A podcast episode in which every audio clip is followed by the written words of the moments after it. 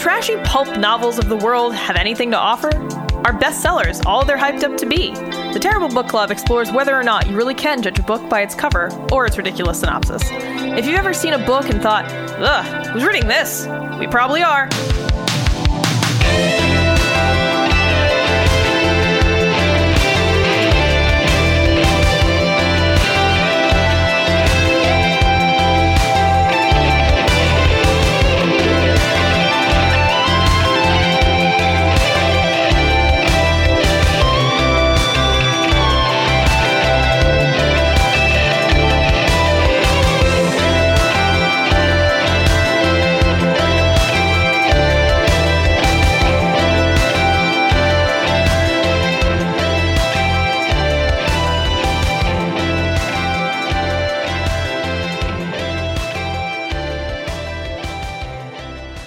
Hello and welcome to episode 110 of the Terrible Book Club. I'm Chris and this is Paris. Hello, Jesus Christ. Has it really been 109 episodes before? Jesus Christ. Sorry. That It's been number. 110. This is number 110.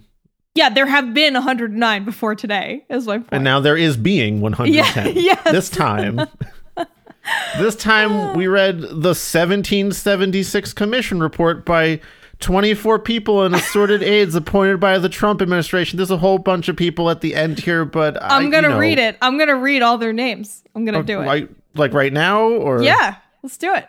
Okay. Well, it was rushed to the internet in the waning days of the Trump administration in an effort by the right wing conservative administration to push back against liberal left wing criticism of how American history has traditionally been told, in particularly be, uh, by the 16 and 19 Project, a series of articles and podcasts and other media that was um, done by the New York Times, I think. Is, Mm-hmm. yes, correct. and like people associated and writing for them you Mm-hmm. could say and you could tell it's kind of a petty passive aggressive thing because you know it was called the 1619 project so they used yeah we were the 1776 commission it's just it's it's like you know when Sum 41 came out after Blink 182 and you're like you guys, we know what you're doing like you, you just you just thought word and number was how you did no it's get your own thing Oh, well, the 1776 Commission report was created by Larry P. Arnn. That's two N's on Arnn. Carol Swain, Matthew Spalding, Phil Bryant, Jerry Davis, Michael Farris, Gay Hart Gaines. Wow, sorry, I haven't I haven't actually read the list before. Gay space Hart, H A R T, Gay Hart Gaines, John Gibbs, Mike Gonzalez, Victor Davis Hanson, Charles Kesler, Peter Kirsanow, Thomas Lindsay, Bob McEwen, Ted Ryan, Julie Strauss. Ex officio members include Michael Pompeo, former Secretary of State, Christopher C. Miller, uh, former acting Secretary of Defense, I think. David L. Bernhardt, former Secretary of the Interior. Ben Carson, Secretary of Housing and Urban Development.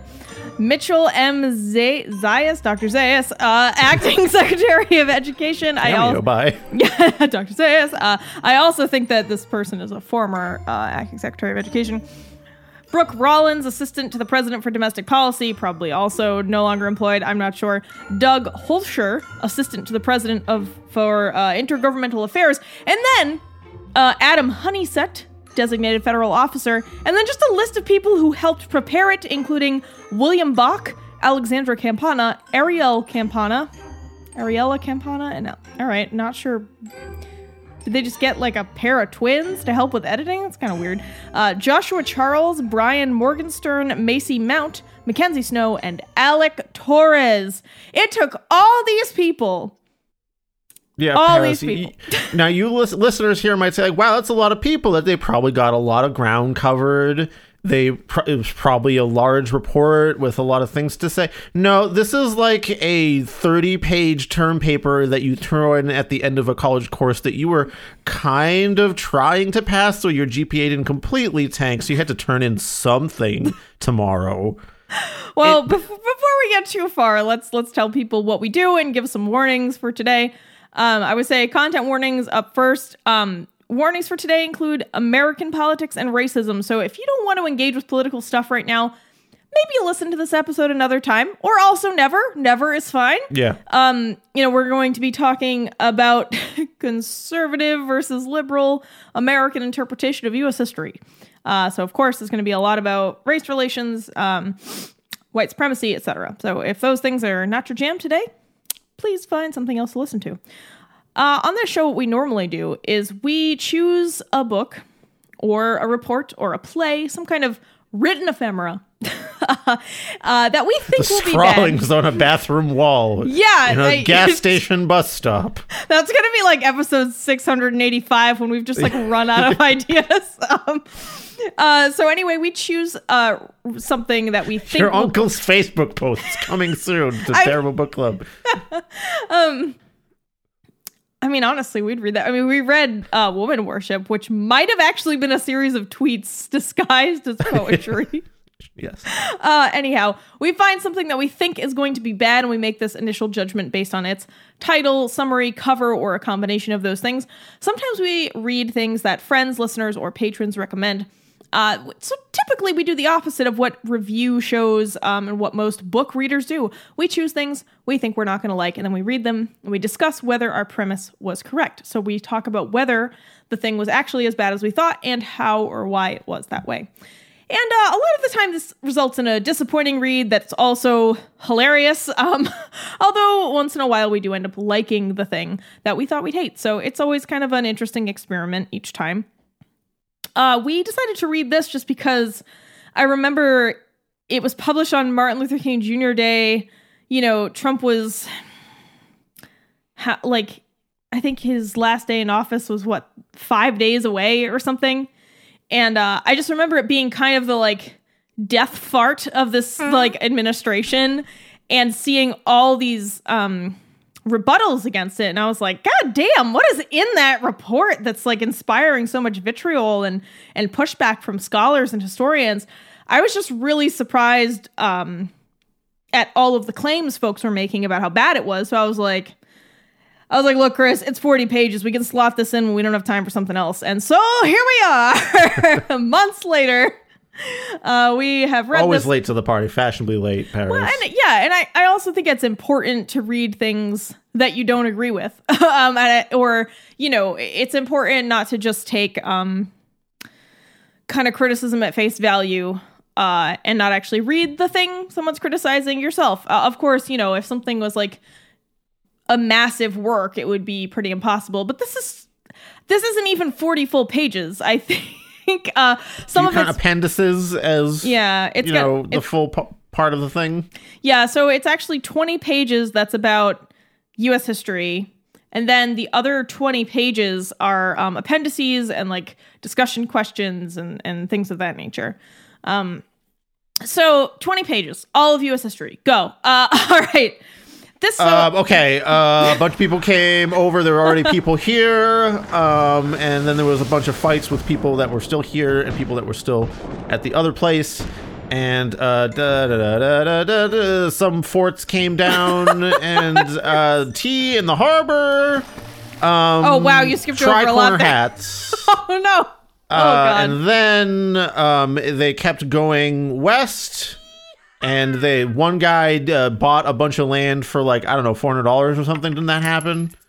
That- Are that you talking the about the. Louisiana Purchase? Something like that. Yeah, right. Yes. Like um, anyway, and then um, the, there was a war again. Then there was a war again. Then there was another war again, and then um, uh, I don't know. New York, New York, what a what a town. And then Wow. um, what else? Uh, Civil rights. That's it. That's Civil it. rights yeah. movement? no, that in there. we can't talk about that. Th- This report says that we shouldn't really worry about. It's fine now. Everything is fine. Oh right. Don't worry about it. Racism was over in 1965. Thanks. Um, yes. That's anyway. Uh, so How dare you bring up something not nice that happened, Paris? oh yeah, That we'll- was- we'll that- I- that. I was we'll trying get to to do- that. I was trying to do only the nice parts. That's what they want me to do. All right. So, since this is a federally commissioned report, it doesn't really have a summary or a back of the book thing I can read. So, instead, I'm going to read you uh, a portion of the executive order that established the commission and the report from November 2nd of 2020.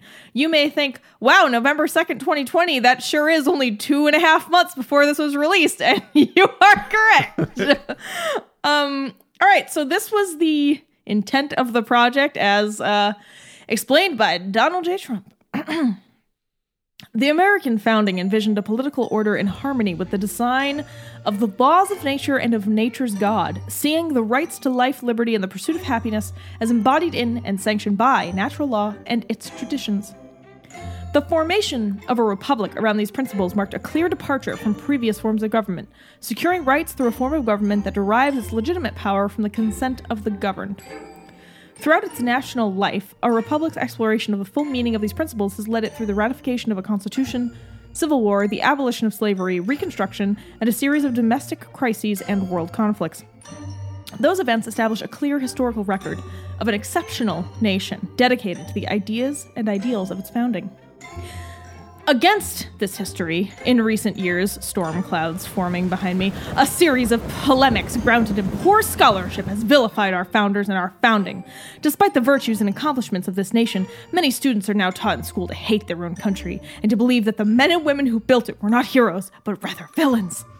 This radicalized view of American history lacks perspective, obscures virtues, twists motives, ignores or distorts facts, and magnifies flaws, resulting in the truth being concealed and history disfigured. Failing to identify, challenge, and correct this distorted perspective could fray and ultimately erase the bonds that knit our country and culture together. The recent attacks on our founding have highlighted America's history related to race. These one sided and divisive accounts too often ignore or fail to properly honor and recollect the great legacy of the American national experience. Our country's valiant and successful effort to shake off the curse of slavery and to use the lessons of that struggle to guide our work toward equal rights for all citizens in the present. Viewing America as an irredeemably and systemically racist country cannot account for the extraordinary role of the great heroes of the American movement against slavery and for civil rights. A great moral endeavor that, from Abraham Lincoln to Martin Luther King Jr., was marked by religious fellowship, goodwill, generosity of heart, an emphasis on our shared principles, and an inclusive vision for the future. As these heroes demonstrated, the path to a renewed and confident national unity is through a rediscovery of a shared identity rooted in our founding principles. A loss of national confidence in these principles would place rising generations in jeopardy of a crippling self doubt that could cause them to abandon faith in the common story that binds us to one another across our differences. Without our common faith in the equal right of every individual American to life, liberty, and the pursuit of happiness, authoritarian visions of government and society could become increasingly alluring alternatives to self government based on the consent of the people. Thus, it is necessary to provide America's young people access to what is genuinely inspiring and unifying in our history, as well as to the lessons imparted by the American experience of overcoming great national challenges. This is what makes possible the informed and honest patriotism that is essential for a successful republic. A restoration of American education grounded in the principles of our founding that is accurate, honest, unifying, inspiring, and ennobling, and embiggening, must ultimately succeed at the local level. Parents and local school boards must be empowered to achieve greater choice and variety in curriculum at the state and local levels. The role of the federal government is to protect and preserve. You can't see Chris looking at me like an abused puppy. Um, and preserve state and local control over the curriculum, program of instruction, administration, and personnel of educational institutions, schools, and school systems. Indeed, that is why my administration rejects the Common Core curriculum and all efforts to have the federal government impose a national curriculum or national standards in education. Vigorous participation in local government has always been America's laboratory of liberty and a key to what makes us exceptional. The best way to preserve the story of America's founding principles is to live it in action by local communities reasserting control of how children receive patriotic education in their schools. Wait, hold, the reason I had that look on my face is because he's saying, oh, Americans should have choice in how they are educated, but don't educate them like this. Yeah, they should have choice, but only the choices that Donald J. Trump wants them to have. or that Why does this veer off into like also fuck Common Core at the end? like, uh, I don't know. I know a lot of people on, you know, of various political persuasions who don't like Common Core, but uh, they just don't like the idea that um, well, traditionally in America, the federal government does not regulate education. That's part of states' rights. But of course, the federal government provides funding for state education. So, like, it does influence it. Uh, anyway, that's the best I could find for a summary for this thing. Our characters and setting the United States of America. Us, now. Me, you, and everyone else. Also, everyone- Also, everyone who has ever lived in the area that is now the United States since around the year of 1600. uh, yeah, we're, we're going to talk about all those, but this report doesn't really mention everyone that was involved. sure doesn't. All right, so uh, this is this is look. I- I'm just gonna start this off with a disclaimer that hi, hello. We are not historians. We're not U.S. historians. We have done the best we can. Uh, you know, we have taken. Uh, Neither were they, though. No, they weren't either. so Yeah, I feel like this is yeah, equal footing, yeah. to be honest. Mean, we weren't commissioned by the government. We were commissioned by Terreblo. I don't know. Terreblo's pretty powerful. Though. He's probably powerful, more, more power. What's I'm trying to say there? there he is. He's kind Uh, of trying to talk through you, Terreblo. speaking in tongues. Uh, Terreblo probably more powerful than most federal governments. Anyhow, You heard it here first. we're not his- we're not historians. We're not U.S. historians. Um, that being said, we read this report. We are we have also both been raised in America as American citizens. Uh, although full disclaimer, Chris is Chris is, has uh, divide, divided uh, loyalties. That's true. I'm a dual citizen. Yeah. I'm also a citizen of Poland. Yes. So, you know, I, I have some mild kielbasa loyalty that, you know, it might pop up here and there. Just, you know, if, if you really need to know exactly, you know, every possible elite, uh, full disclosure, Full disclosure. I'm Slav. uh, anyhow, my, my I point. the, I got the sauerkraut ready to go at any moment. oh yeah, my my point is just that this isn't going to be a a perfect critique from the point of historians. We did the best we could to read. Uh, this, you know, engage with the 1619 project and read criticisms of both things. So it's kind of a lot. Uh, we're not going to be able to cover everything. We're just going to cover things that were really notable for us uh, in in these readings. So, uh, things that were good. I, you know, this doesn't ever, this doesn't really happen a lot, but I literally cannot think of anything. I Were was there good any about this. misspellings? You know what? You're right. I don't think there were any typographical errors like spelling or syntax. That's true. The I mean, it was readable. The the ah, graphic layout. No, was, no, no. I'm gonna, I'm gonna veto that. I actually have an, an initial complaint about the layout and how it was kind of not very readable. But you're right. There were no noticeable misspellings or syntax errors. You know, the sentences they functioned as English sentences. I mean, some of them I- definitely have issue with the the content. Sure, the content the content Um, is a whole other thing. I mean, this to me, this whole thing kind of reads like someone trying to do, you know, wave a shiny patriotic object Mm-hmm. in front of you by saying like, well, the, uh, just ba- it starts with the first line of this thing is we there are truths that are self-evident like they're just bringing up that the first line of the declaration of independence as if i think it really is just some sort of weird jedi mind trick to go like well it's using the same words as the declaration of independence Well- which is well, a good thing well, therefore this is a good thing Right. Their entire idea here is that if they get people to um agree to how great the Declaration and the Constitution are, that will unify Americans. So that's why they constantly use pull quotes from those documents and use phrases that mirror them. Uh, because that's the whole idea, the whole construct of this. Anyhow, yeah, I mean, other than it being technically edited, I I don't yeah, I just don't have anything great to say. i think there's one accuracy in it in that that there is a fundamental philosophical beginning point different beginning point for people that let's say agree with this report and people that might disagree with it there's one thing running through here through a lot of the report that's basically there are certain laws of nature that no government can change. Like there are fundamental truths about things, about how society should be run and what makes a good society that are inalienable and cannot be changed and the, the idea of trying to alter or change them over time is bad.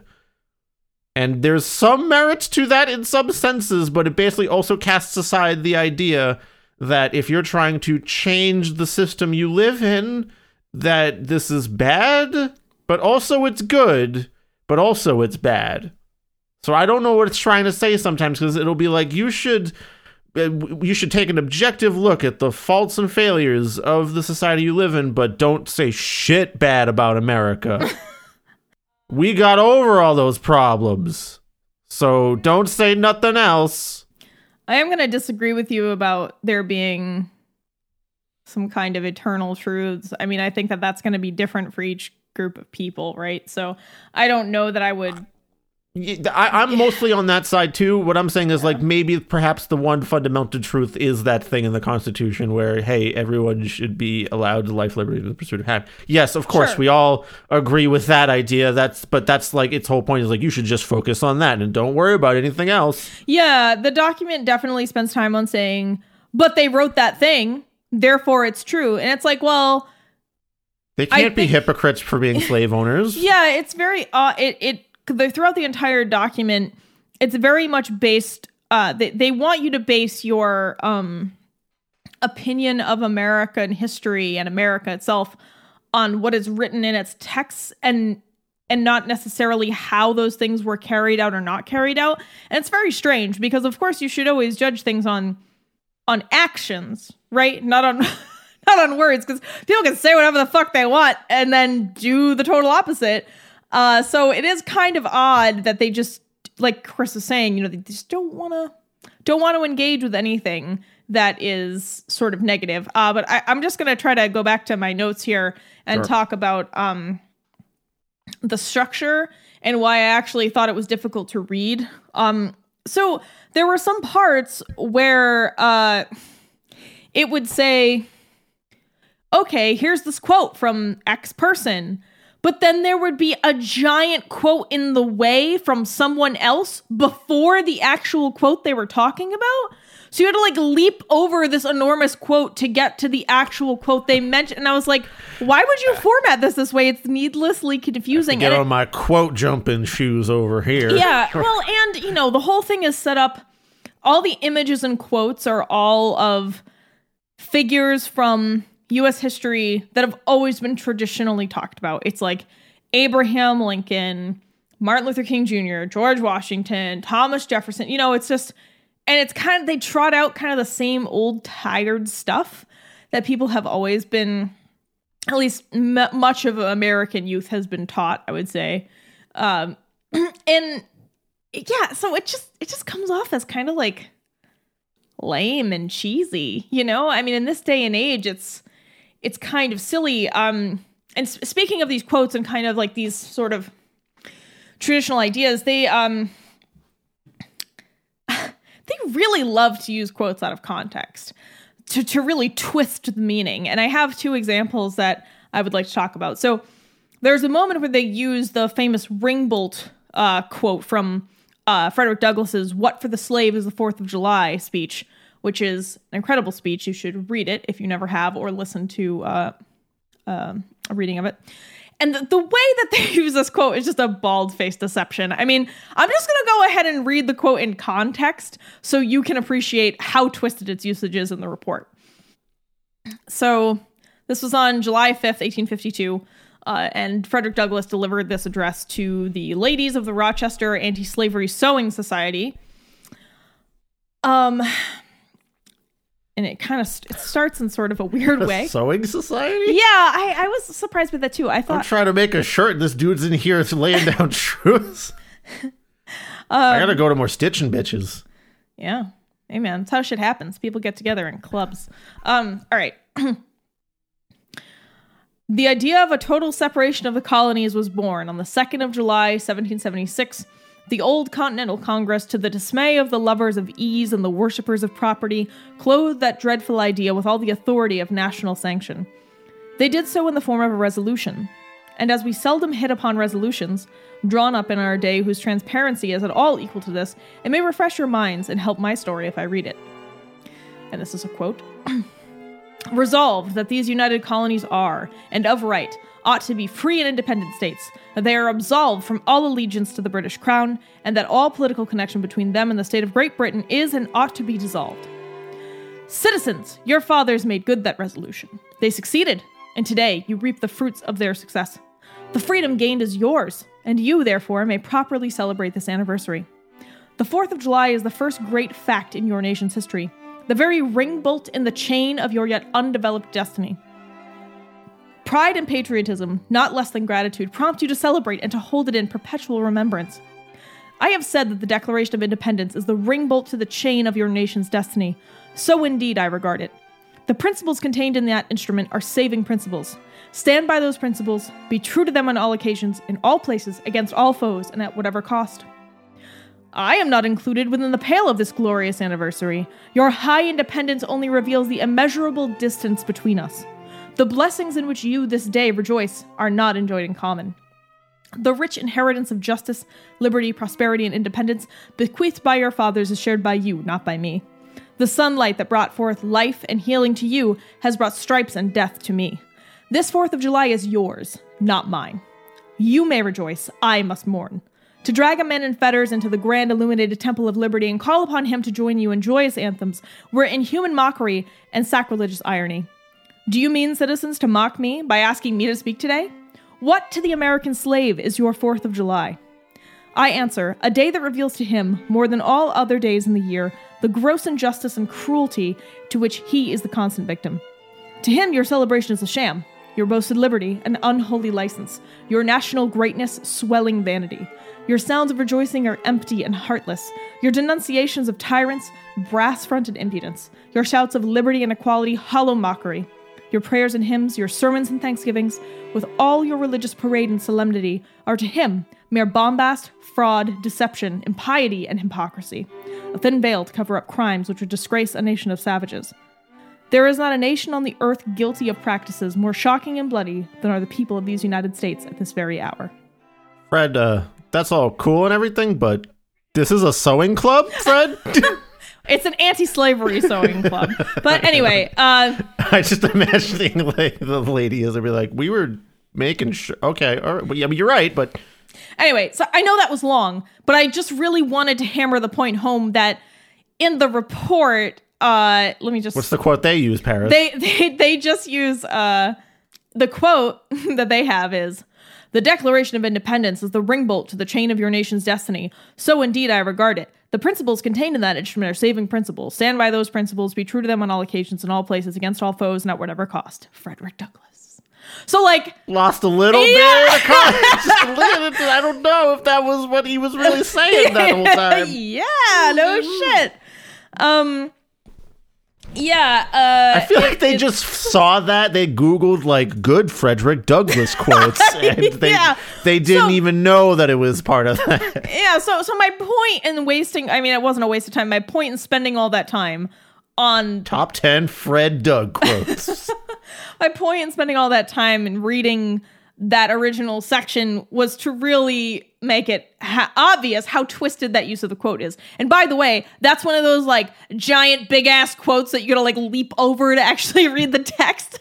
Um, and then the second one is um they take this quote from Martin Luther King Jr.'s uh, famous "I Have a Dream" speech. So they once again one of those big ass quotes you gotta like fucking jump over, vault, use a vaulting My pole plus to- two Woo! quote vaulting shoes will help in this. Uh, so this is the Martin Luther King Jr. quote from the "I Have a Dream" speech. Uh, they used this. When the architects of our republic wrote the magnificent words of the Constitution and the Declaration of Independence, they were signing a promissory note to which every American was to fall heir. This note was a promise that all men, yes, black men as well as white men, would be guaranteed the unalienable rights to life, liberty, and the pursuit of happiness. So, the fun thing about that quote is that if you just read the next line, it's this. It is obvious today that America has defaulted on this promissory note insofar as her citizens of color are concerned. so, like, I mean, really just like best Martin Luther King quote. so again, like when you take these quotes out of context and try to say, see, Martin Luther King Jr. thought that racism was over because the Declaration totally included black people without including the sentence immediately after where he says, Y'all still not including us. It's 1963. like, like I mean, it's just you're not you're not using that primary source accurately.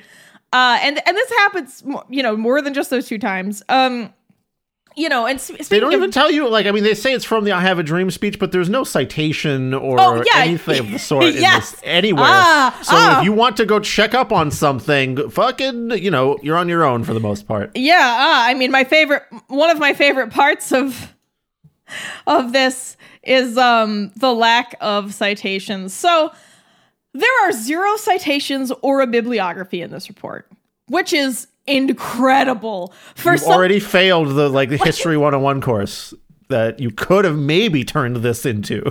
Like I I it's one it's one thing if you're just like some ranting blog asshole, I mean, I would still want citations. But when you're like, hey, we're the federal government and this is going to be like a definitive official accounting of US history, and you're like, like I'm, not gonna, federal, I'm not gonna. In your imitation, the federal government is like a valley girl, like, hey, like we're just gonna write down everything about America in this one report, and then everyone can just click over here, and you'll know right away mm-hmm. what's going on. It's fine. Yeah, and and it's it's like especially odd uh, because sometimes they just say like ah, a famous whatever once said, and you're like, who? Who is that famous person? who the fuck are you talking about? Now I gotta fucking open another tab and Google this goddamn quote because you couldn't be bothered to just write someone's name and put a footnote there.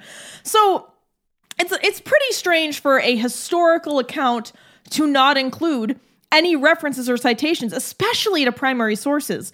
Um, I mean, an integral tenet of history and in the study of history is gathering, reading, and citing primary sources in your works.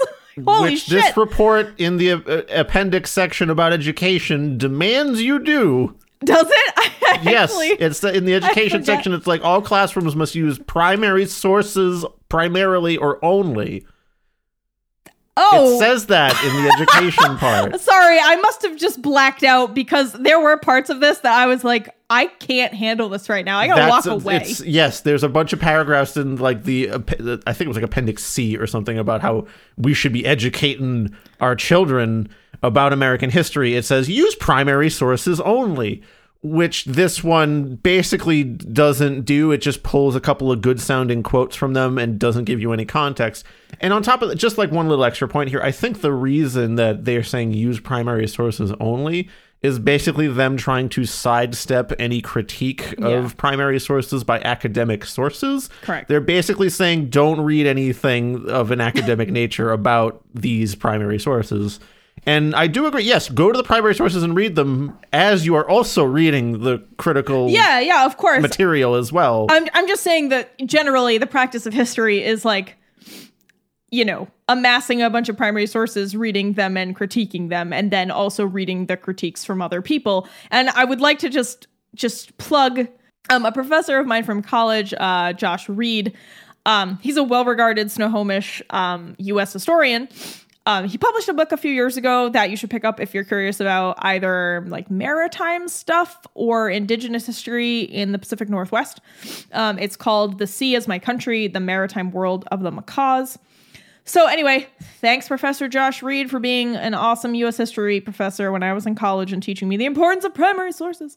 Uh, anyway, yeah, sorry, just wanted to plug that. Um, yeah, so it, it is very strange, and, and it's it's especially strange because this particular work, uh, this report, it makes some pretty wild claims at times. That you know, if if for example, um, a a liberal outlet made I'm sure that they would be rallying for some kind of citation. I mean, there's literally a line about a shadow government, and you're like, okay, so you're just gonna drop like there's a shadow government and not provide there's just no support provided for a lot of these really also if if you're the government can't you do can't you like you have the power to root them out now right because that's you guys.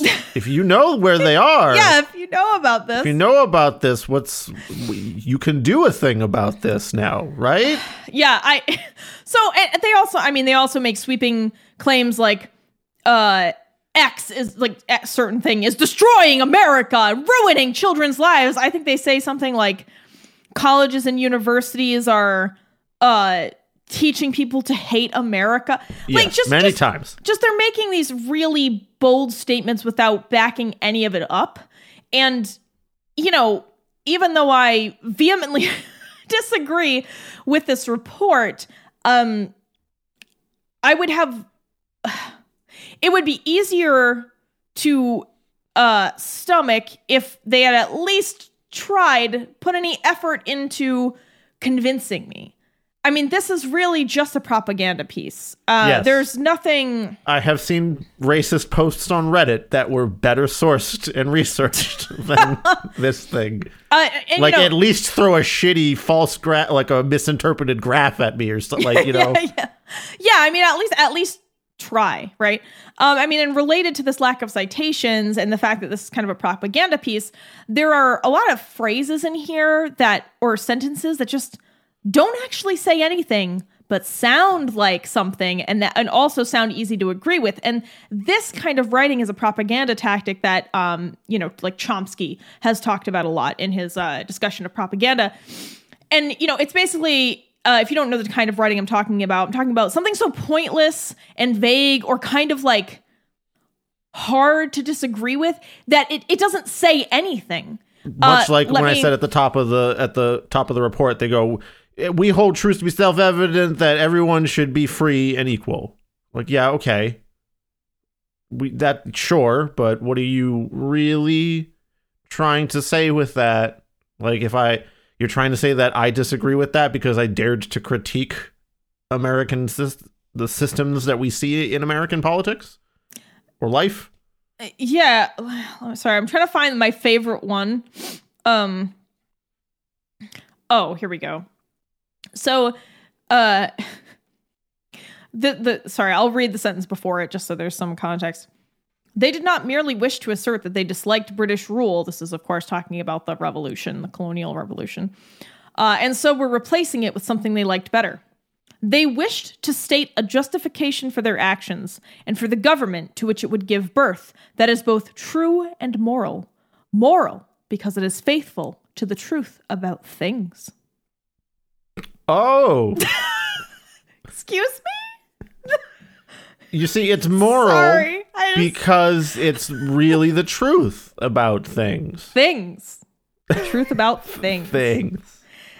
I mean, like- nothing I- before I- or can I- after that clarifies, by the way. Yeah, It's I want to take it aside here. This is like some conversations I've had with my dad before. Oh, Recently, I had a Oh, mini argument with him about what a tradition is. You see, I forgot how we got into this argument or something, but he was trying to like make some kind of argument that uh, about tra- see like religious tra- like Christianity things aren't traditions because that's a thing that God told you to do and if God told you to do it it's not a tradition even if you pass it down through the years and generations I mean, you could call it a divine tradition if you really wanted to get all gaudy about it. Sure. Yeah, that's but like he was arguing. I, I, I- we were literally arguing about what a tradition is, which I was saying like, okay, so it's something that gets passed down as a practice through, Yeah. culture, you know, generations. And he was like, no, not if God told you to do it.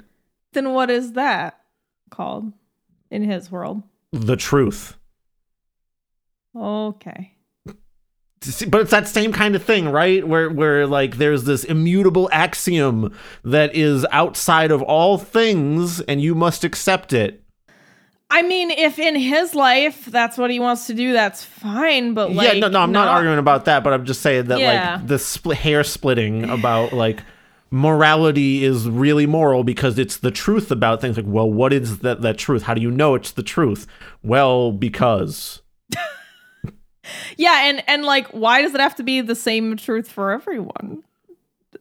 I I don't know. Anyway, th- my point was that was one of my favorite like purple prose trying Mm-hmm, to make you think this was really um there's just ugh, god anyway before we get into like my notes on every little thing Uh, related. So this is also related to the lack of citations and and kind of this these phrases that say nothing.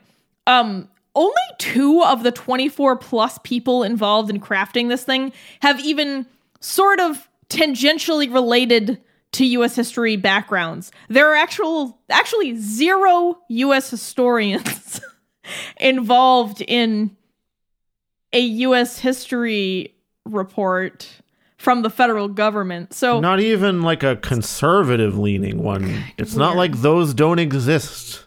yeah. Um I mean I I don't yeah, it's like it's like At least get the Prager you guys out here or something.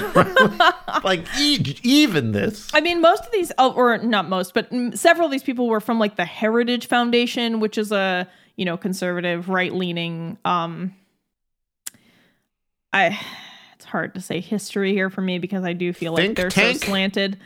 Uh, organization. I forget exactly if they're a think tank or if they do things instead of just thinking. I don't really know. Yeah. Uh, but you know, and and a lot honestly, a lot of these people's names were so generic. I had a hard time figuring out who they were. Some of them are lawyers. Um, some people were like uh the head of uh you know departments of colleges and things like that but again none of them are us historians which is kind of bizarre right i mean it's it's one thing if if this were presenting itself if this was like hey we're a bunch of conservatives and this is our private report. Like fine sure. But again like when you are the federal government of a nation you should probably take more care in hiring actual historians. And i'm not saying that just because someone isn't a US historian means they could never comment on US history.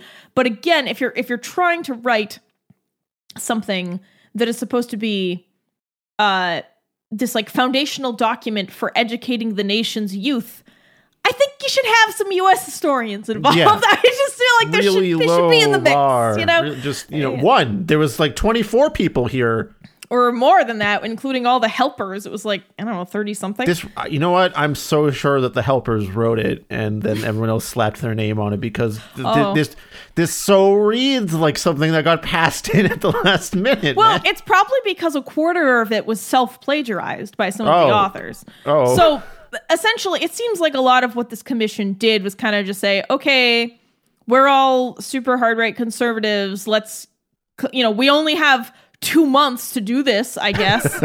so, I mean, in, in that sense, I sort of like.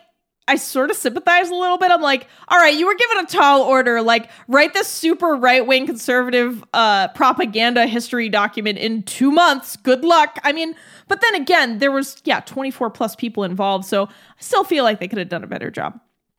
Especially if they're if they're supposed to be educated experts in things, things, the, the moral Uh, truth of things. of things. Um. Anyhow, yeah, about a quarter That's of it. me, Chris Moose, thingologist. So about a quarter of it is self-plagiarized, and all that means is that an author uses pieces or large swaths of pre-existing works and doesn't tell you that they've done that. So, you know, it doesn't it- at first you're like, "Oh, that doesn't sound too bad," but then you're like, "Well, that kind of sucks though, because if they're not telling you that it's from something before, then it looks, you know, it looks like something new that they created." Uh and it's just kind of lazy, right? Um and and this was discovered because um a, a U.S. women's history assistant professor named Courtney Thompson decided to just run the document through one of those plagiarism software things. She ran it through uh, Turnitin, and uh, that's how she discovered that about 26% of it was uh, self plagiarized. um, y- yeah. A- anyway, I, I don't I don't really know like why would it be so hard just to cite yourselves? It's not hard to do footnotes or bibliography or any I have kind to of citation. pull down the, I figure out in the MS Word document thing what pull down menu it's under, and that's under like a sub menu and like a settings thing. Par- Are you crazy? Uh, I mean, Do you work? oh, Is that what you want me to do? Work? yes, Farris? do work. Um, I mean, obviously, this was also I not. thought all you socialists didn't want to do any work. What the fuck? this was also not peer reviewed, of course, before publishing. Um, Mm, Is it academic enough to be put under peer review? I, I feel I don't. like I don't peer review my emails to a friend before I send them out. Well, sometimes I think, but like, Do you publish your emails on a federal government platform for all to read and teach in schools?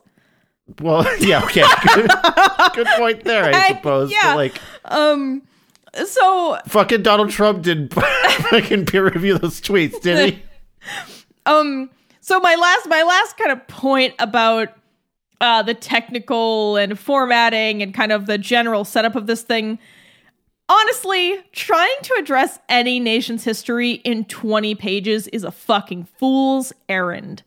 I do not understand What about that one guy that was like, I, "I'm this is the Republic of Gary" or whatever, and he tried to like set up a sovereign nation of himself. I'm was- unfamiliar with the There was a guy that tried to do that. He was like, "My house is the Republic of Gary" or something like it was like Dave or Gary, some shit like that.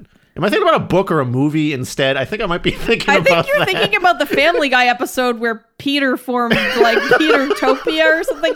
I honestly that was even. based on a thing though. That was that was like a real uh, some guy tried that shit. Some Oh. guy somewhere tried that shit. Do we want to Google Gary Nation? no, Gary Nation. no, I'm gonna I'm not gonna cite this. Why why do I have to do that if I'm, they're not citing their shit? Uh, I also don't even know. God, I haven't thought about Family Guy in like 15 years. God. Um. Ugh. Anyway, talk about something that hasn't aged well. Woof. Okay. All right. Um. yeah, let's continue onward anyway. Yeah. Uh, let's see. Uh, you know, and like lastly, this is a very long lastly in this section. Like no large portion of a, of the nation was like we need this because this, you know, this kind of traditional, you know, macho white-centered telling of American history is what is already taught in schools. like no one was like, we need more of it again. I mean, that's just so Well, it's because the universities were trying to say like, "Hey, but actually," and so that we can't have that. And- and no, it's pretty like Chris said at the kind of the top of the show. It's pretty obvious that this was just a petty project fueled by Trump and a lot of conservatives being mad about the 1619 project. But like for me, you know, if you're mad about the 1619 pro- 1619 project, then pick on the things about it that were actually problematic or wrong rather than going off on this like totally weird tangent. I mean, it would just make way more sense and also make you seem a little more credible, right? If you were like, hey, these are our precise criticisms of the 1619 project and things that got wrong. I mean, and some people did that. Um, the 1619 project, you know, did have some issues, like any enormous undertaking, journalistic undertaking, right? You get a lot of people working on something for a long period of time, not two months. Um, and I mean the biggest so I'm going to talk a little bit about the 1619 project just because it's it's important because the 1776 commission report wouldn't have existed if the 1619 project didn't come out when it did. yeah, Um so this is a spite report. it is a spite report 1000%. So um the 1619 project does, you know, did have some issues. The biggest one is that when they first started it, some of the materials really overstated that the primary reason for the American Revolution was to maintain slavery. So, like, maintaining slavery was definitely part of the revolution, but placing it as the primary reason isn't isn't supported by primary sources or what we know about history. Um, and after getting a lot of criticism, they did rephrase the tagline and they have softened that stance. Um, you know, that was kind of the biggest one. And then there were also some other stuff like uh, there was a historian that was a consultant on the project, and the historian was like, "Hey, you know, uh, because because I guess the 1619 people contacted the historian and was like, "Hey, this is what we think of like how slaves lived in the I don't in you know the 1600s or whatever or in the in the colonies." And the historian was like, "Well, the life of enslaved people varied like radically based on where they were and what decade, never mind century we're talking about." But the 1619 people like didn't take that criticism and just kind of made a blanket dressing for the lives of enslaved folks. So, and I, I don't actually know if that was rectified um, or has been rectified yet. But, you know, it didn't, it's not like, I, I, do, I do think it's shitty that they didn't listen to the historian. I don't know why that choice was made. Um, but I also don't think that um, kind of a, a reductive portrayal of of enslaved people's you know lived conditions. It was it was kind of like a small uh from what i remember it was sort of a smaller part of it like that doesn't really change the essential truths right? Um anyway i still think that they should have listened to this story and it's kind of i still don't really understand why they didn't uh, there were also some other stuff, like they inaccurately said that American slavery was threatened by British abolitionism, even though there wasn't a large movement, a large abolition movement in Britain by 1776. And they also referenced a 1772 lawsuit regarding slavery in Britain. Um, and the the critique of that was like, well, it was a decision for just Britain. It didn't have anything to do with the colonies. It's like, yeah, but even if it even if it didn't directly affect them, the colonies were primarily British, they would have known about the case and it would have affected their minds. so yes. like so like I kind of didn't really agree with that criticism. I was like maybe maybe the way that it was put in the 1619 project didn't, you know, didn't uh, illustrate it well that you know that it was more of an influence and less of a direct um uh you know, legal ruling. Anyhow, these things are problems. Um, you know, and I'm, I'm sure there are other little things that were addressed, but like, let's keep in mind here this is a private project by journalists, private citizens. They weren't publishing on behalf of the fucking federal government. um, big difference. Yeah. Um, and their intent was to bring a new angle to the study of US history, and they made many other points that were valid and true you know it's um you know and and they have you know references and citations. Um it's it's also an ongoing effort uh, and it's multifaceted. Like like chris was saying it's a multimedia thing. They've got a podcast a magazine web materials and there's also a forthcoming book.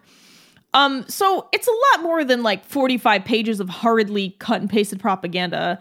I, I really even if you're like oh that sounds like super liberal horseshit i really urge you to read or listen to it and then like read some parts of the 1776 report.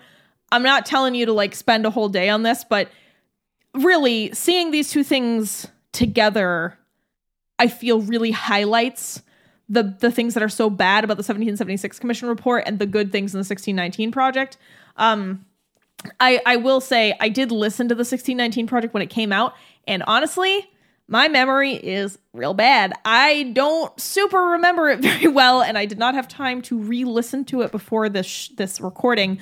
Um, however, I did read some of the articles. I also thought they were great, and again, references, citations. They they explain to you why they see history from the lens that they do. Whereas the 1776 Commission report does not do that. It simply states something. It doesn't show you anything. Um, and again, telling rather than showing is a cardinal sin of writing. mm-hmm. So that's my piece on that. Um, I, I think I'm also going to mention that, like, uh, the critique, you know, whether you care about this or not, the uh, backlash of the 1776 Commission report was far greater and more scathing and came from, I think, I don't know. I, I want to say like there's a whole list. There was a whole list of organizations that signed a letter condemning the report, and it was a pretty blistering rebuke. The American Anthropological Association, the American Association for State and Local History, the American Catholic Historical Association, the American Folklore Society, American Libraries. I mean, American Sociological Association, American Studies Association, Georgia Association of Historians, uh, you know, Phi Beta Kappa Society. Uh, oh, hey. the frat, like the, the frat just came in here. Yeah, they were like, yeah, the Polish American Historical Association. Mm-hmm. you know, like everyone got in on this one. Society for U.S. Intellectual History, Society of American Archivists. I mean, uh, the Burger point is, King somehow. oh. The furry alliance of North America. Weird. uh, no, I'm kidding. But my point, my point in reading off, you know, like a a smattering of these organizations that co-signed this letter is that you know you you didn't really have that happen with the 1619 project. You did have there was a letter uh, signed by a handful of sort of more middling conservative historians. Um, but even there, I mean, and there were also strangely critiques from other people at the New York Times who were like, I didn't like the 1619 project. And then the the people working on the project had to like write against their own staff in their own paper. It was very weird. You can read all of it. It's still online if you're if you're interested. Um yeah, anyway, the and this this letter, um the American Historical Association was the one who kind of wrote the letter and then all his other orgs signed onto it. My favorite quote is this. The report actually consists of two main themes, one of which is a screed against a half century of historical scholarship, presented largely as a series of caricatures using single examples, most notably the 1619 Project, to represent broader historiographical trends. And th- this is an important point, right? Because even though the 1619 Project is like the thing these authors and Trump was mad about, which is why they made the report, um, they don't actually address the report directly.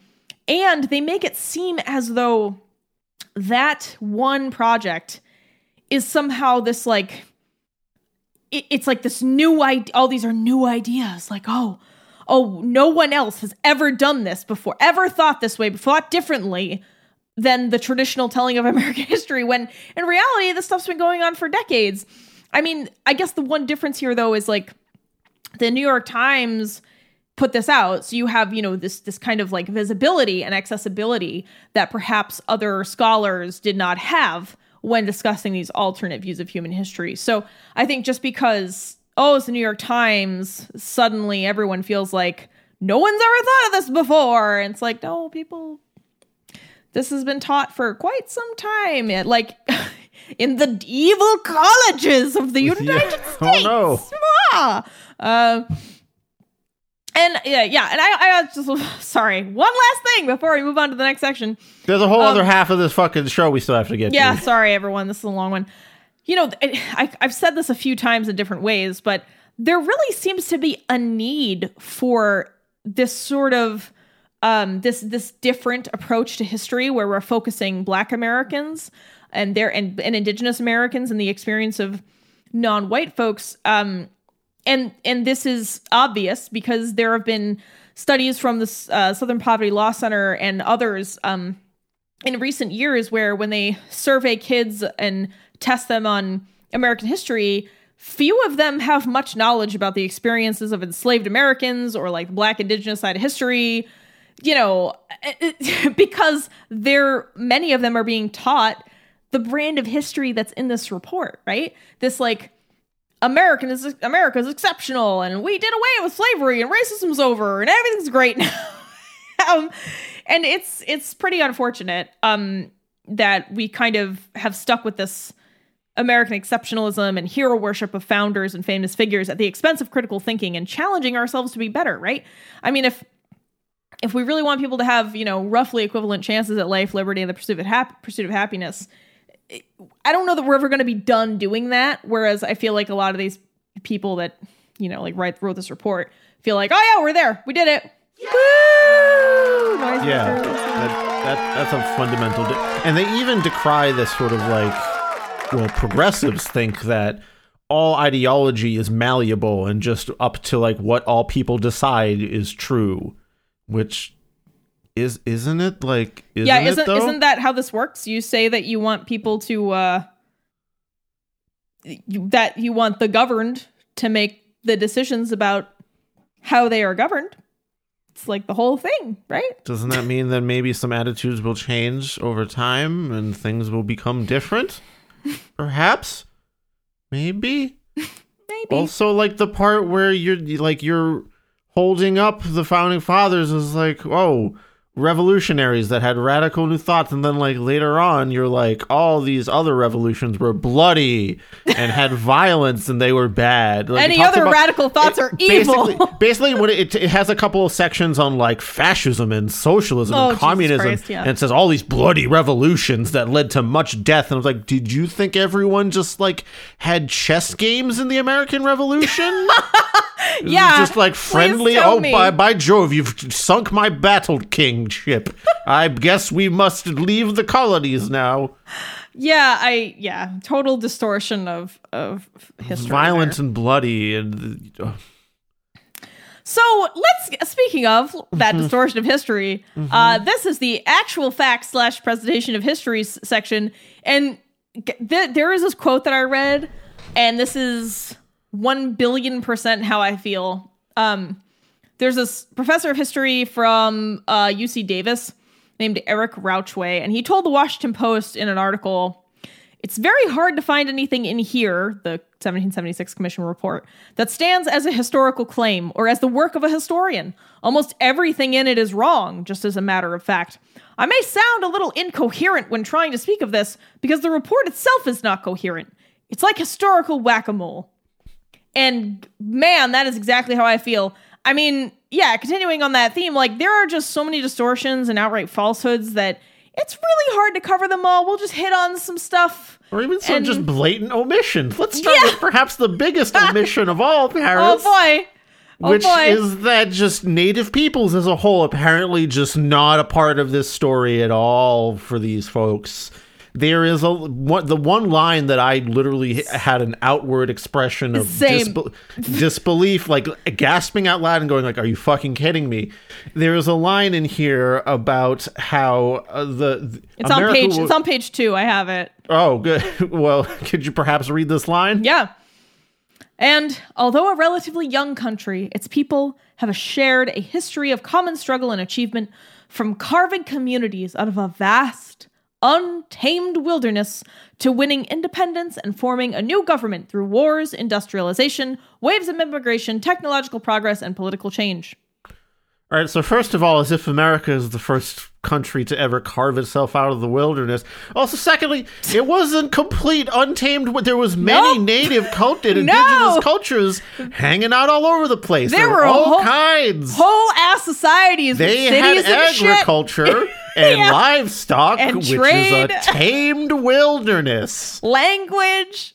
Those buffalo perhaps that we you know many we have many examples of like buffalo being hunted by native cultures even in just fucking hokey westerns and shit right like it, it's such an erasure Yeah. of native peoples that the fucking tortured soul of andrew jackson in hell for a moment like had a brief smile on his face when this line was written I mean, you're not wrong. I also just had like ah yeah my legacy is still I also had to take a moment after I read that phrase.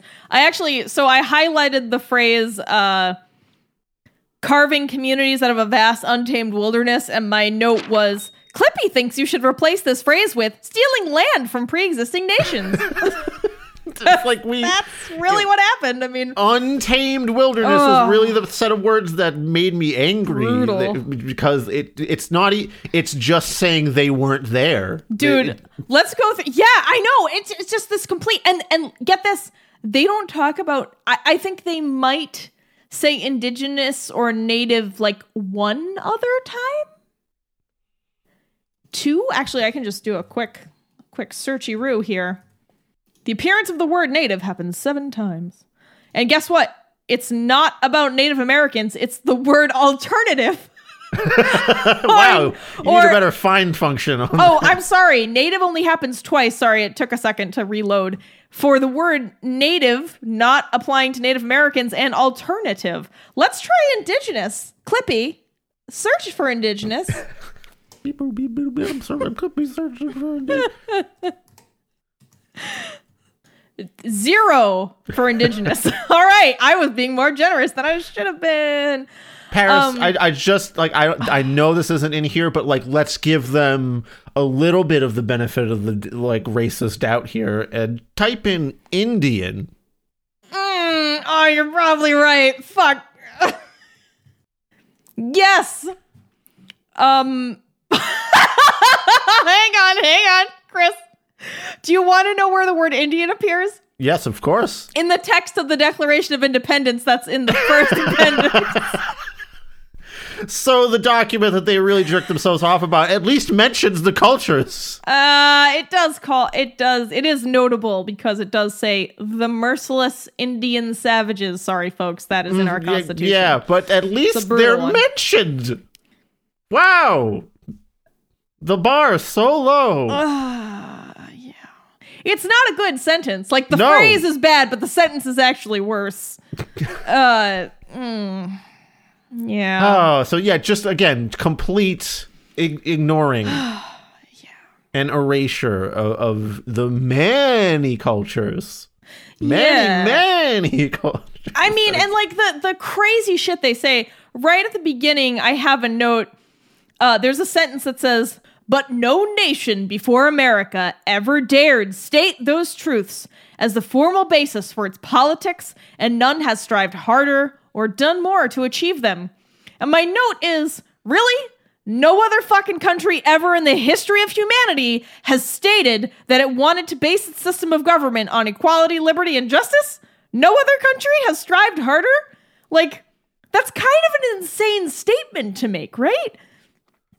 And I, I'm guessing that perhaps I don't even if you if even if you read that uh like really strictly as state meaning written, I just I don't know. I don't feel They like might be trying to say like America was the first one to well say they that. oh yeah well they do say that and that's also not totally right um you know they're so they're they make this statement um um it says that like uh republics have been short-lived and chris and i were like wasn't the roman republic around for like 500 years like that's maybe a not, little more than that. I wouldn't consider that short lived.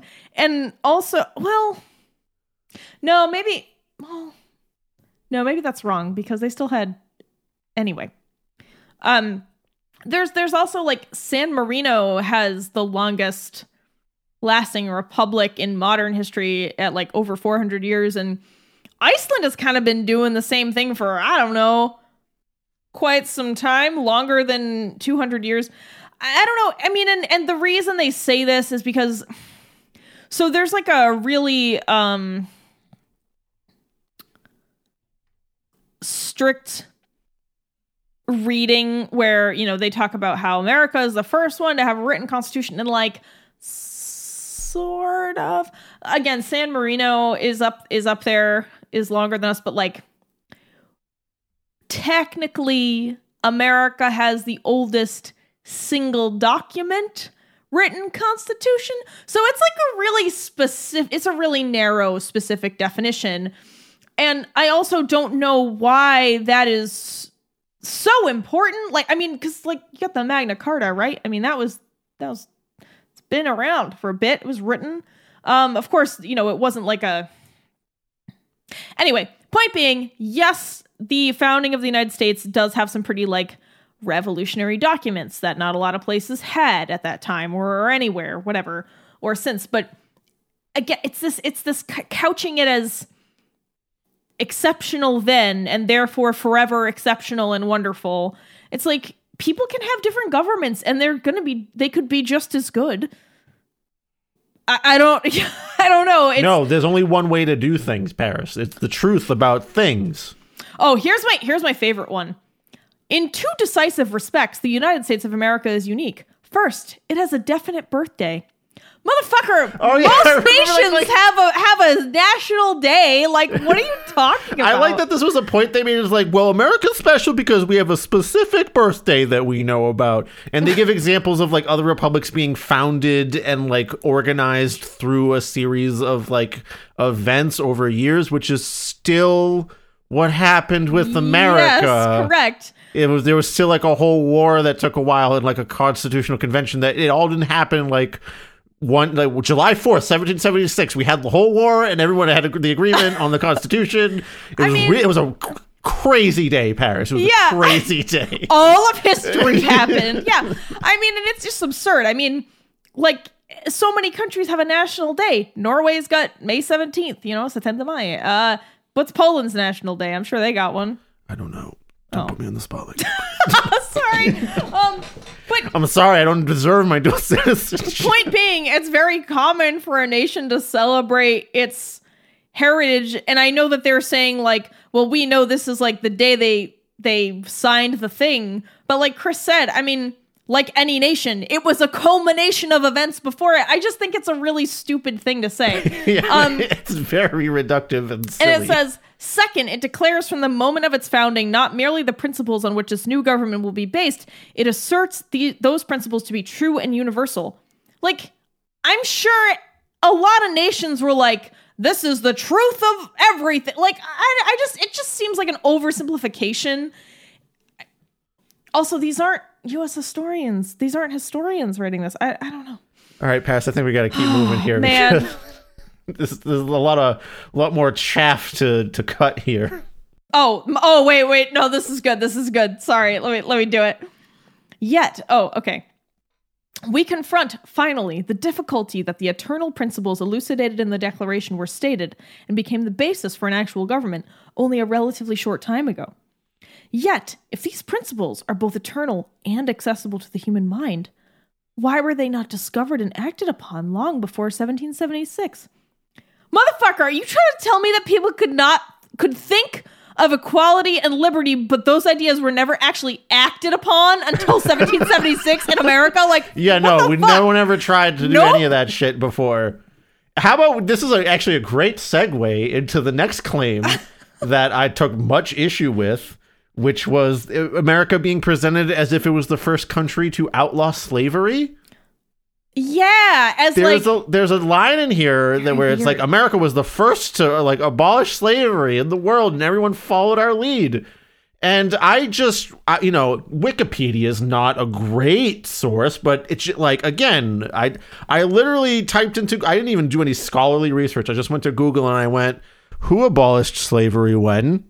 And up comes the Wikipedia page. And how about this? Um, we've got um, Goryeo, which was like sort of a loose federation or kingdom in what is now Korea in nine, 952. Not we didn't even have a one before anything yet. And a dude by the name of Gwangjong banned the enslavement of anyone in his territories in 952. We've got 1102, the Council of London, banning the selling of man like animals. That's a quote in Norman, England. Um, in 1256, the uh, country of Bologna, yes, Bologna. I think it's Bologna. But yeah, but I'm just saying Bologna because it's funny. Okay. Uh, abolished serfdom and slavery as a whole within its borders. They also abolished any sandwiches made with whole meats. Yes. Got to be mixed of at least three animals to count. It caused the Great Deli Meat War of the 13th century. So, I mean, that's a whole other topic. We'll get to that. Um, in 1347, Casimir the Great of Poland tried to free. I he he wrote an edict, or it's thought that he tried to write an edict. There's actually a little bit of you know argument about whether he actually wrote this or whether it was posthumously attributed to him. But anyway, in 1347, someone, Casimir or someone working under him, wrote an edict trying to free all non-free people in Poland. And this one was when he was trying to unite. Meant Poland was fra- Poland's always been fracturing and coming back together again. It's kind of a key feature of Polish history. He was trying to uh, unite Greater Poland and uh, Lesser Poland, Wielkie Polska and Małe Polskie. Um, into it's kind of funny to me because Małe is like a cute term for little, so they were saying like little cute Poland. Um, Miała Polska, the, the nation of cats. The nation of cats. Polish cats. Małe, not Miawa, but Małe. Anyway, he tr- like that was a thing. They would try to free all non-free people. Um, we've got 1677, the Maratha Empire in what is now India, banned all enslavement, serfdom, any form of servitude. Period. So yeah, America wasn't the first place to say like, hey, maybe this is bad. Yeah, I also think it's interesting that the report constantly harps on like, well, slavery existed before America. Like, it's not our fault that there's slavery.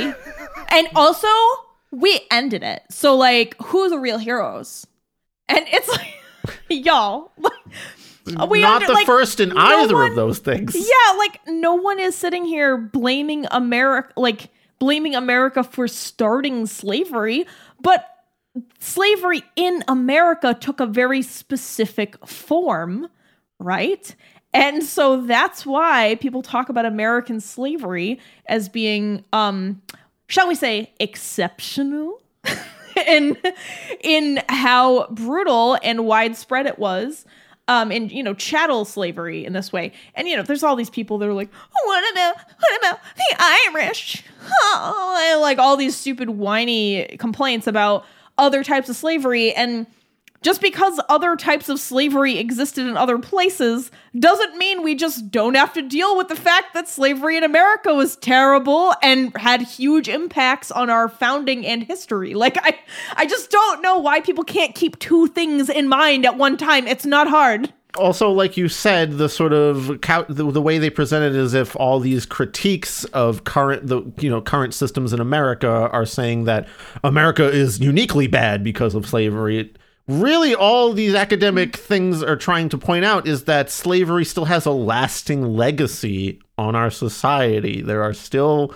reverberations of it throughout our culture and systems here, even past the post civil rights stuff which once again that happened in like the late 50s early 60s so there's plenty of people alive right now walking around before that ha- my father for one was hmm. a- around before any of that happened. So when he was very young martin luther king was making speeches and so like they're not even that old or anything yet. So if you think that the civil rights movement happened and then we washed it all away it's cool now in less than a century and there aren't going to be lasting effects of that, you're nuts. I'm sorry. You you can't re- you can't really believe that.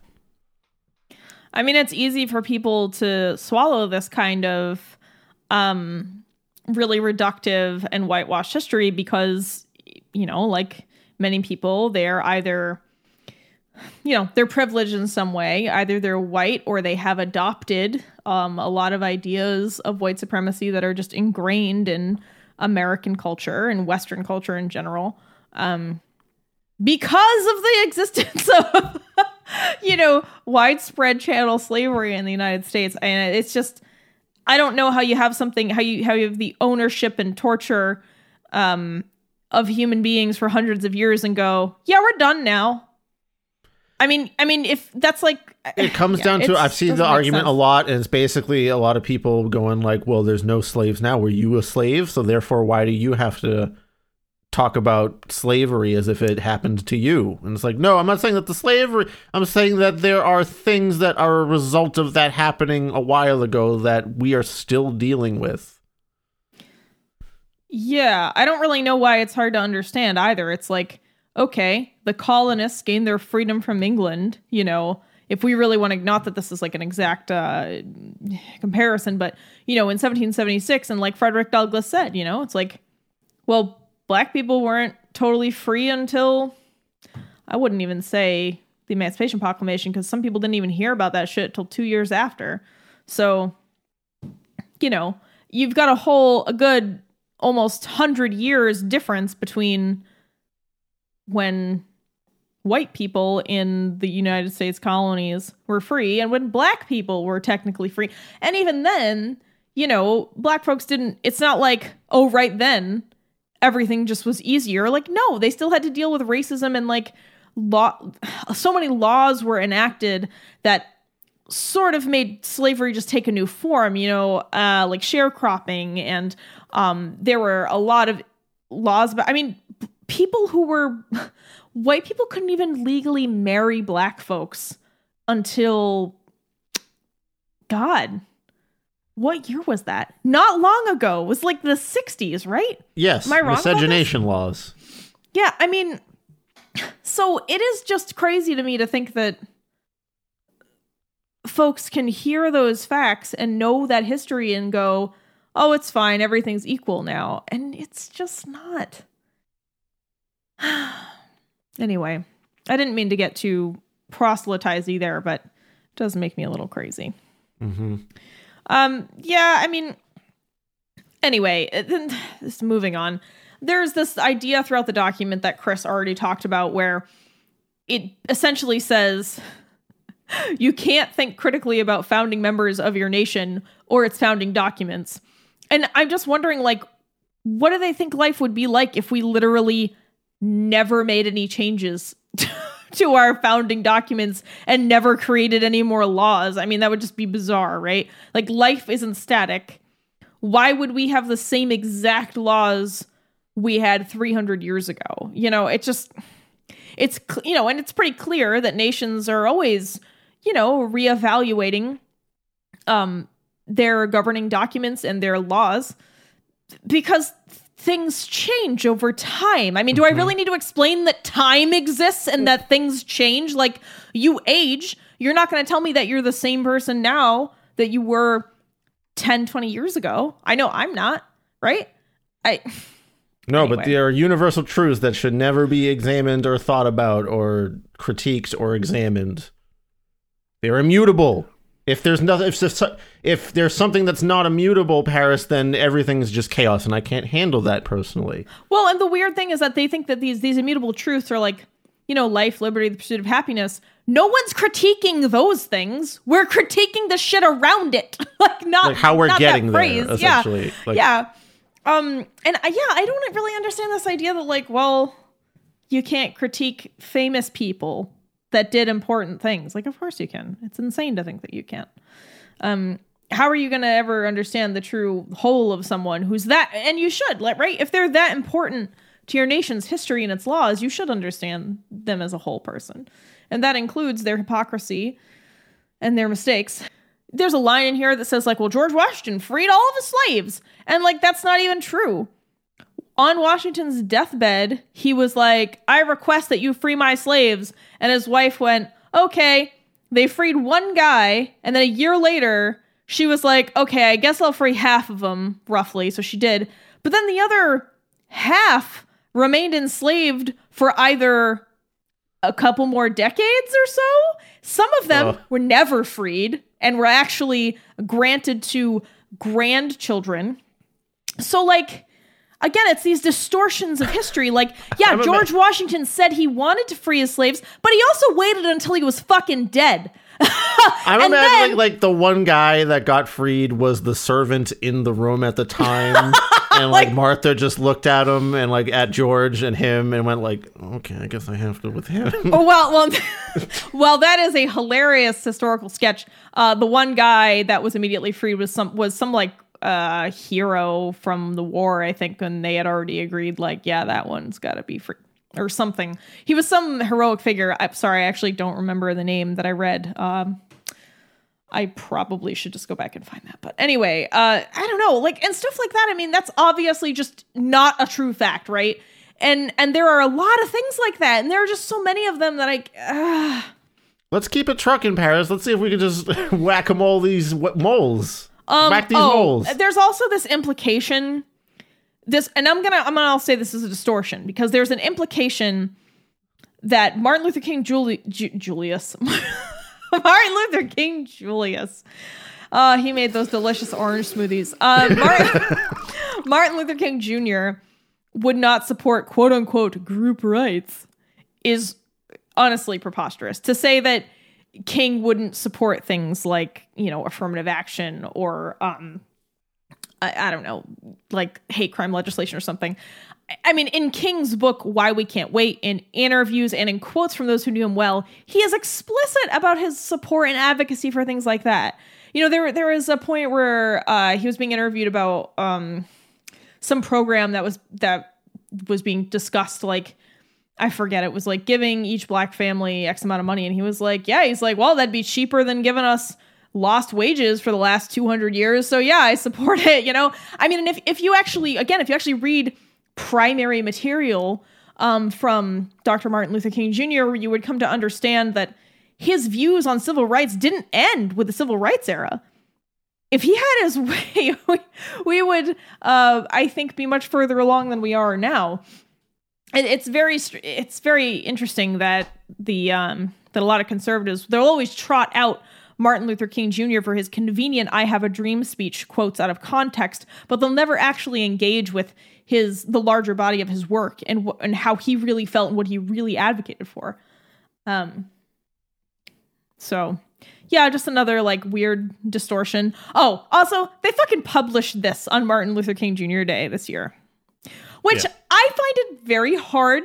To, I find it really hard to see that as a coincidence or an oversight. It seemed, it feels deliberate. You know, after reading this, of course, there's no evidence of that, but that's how I feel. That's my feeling.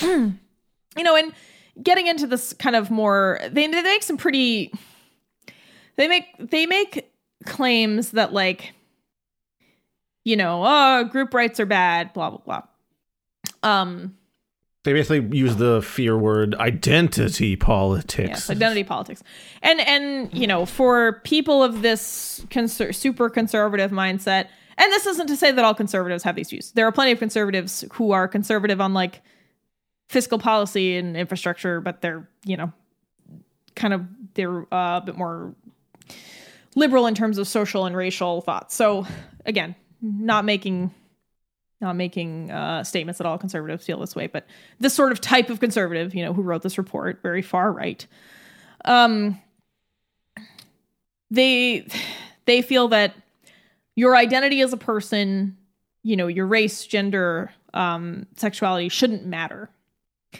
That everyone should be exact treated exactly the same. And you know, you might think, well that that sounds like it makes sense. And I think at a base level it's pretty easy to agree with that because it sounds like what you're saying is that you should evaluate people based on how they act, who they are, and such. But how someone acts and who they are isn't separate from their gender or race or how they live in the world, right? Their lived experience is uniquely informed by their gender or race or sexuality and you can't you can't separate that. So I just don't really There's a- know. There's a doozy of a comparison they make about Hmm? oh, like yeah, when they bring please. So th- this is kind of key to this line of thinking where they're trying to essentially scare you off the idea of identity politics by saying like it's the real racism you see because they they're separating everyone into these different groups and that's how you get these racist ideas. The comparison they make is that there was a South Carolina senator by the name of John C. Calhoun around Civil War-ish Oh, times Yep.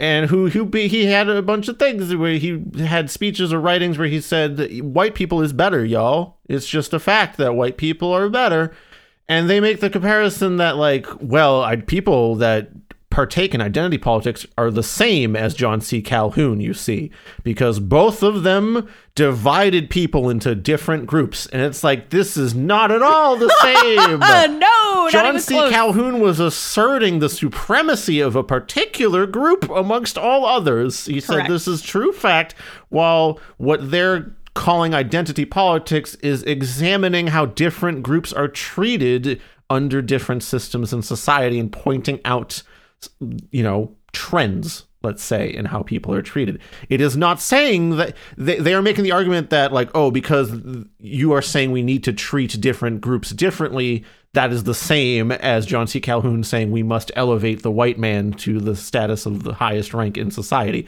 It is not. One is asserting dominance the other one is saying hey these different groups tend to be treated differently by under these systems Yeah, I mean, and, and I like to think about it this way, and and I will say, uh, as a personal note, you know, when I was a lot younger, when I was a teenager, I didn't, I didn't understand this kind of thing. I don't know about you, Chris, but I certainly thought like, yeah, treat everyone equally. Of course, why would you know? That's the whole being colorblind. That was a big thing in the 90s, y'all. Any of y'all grew up in the 90s in America? Colorblind, colorblind. We don't see color.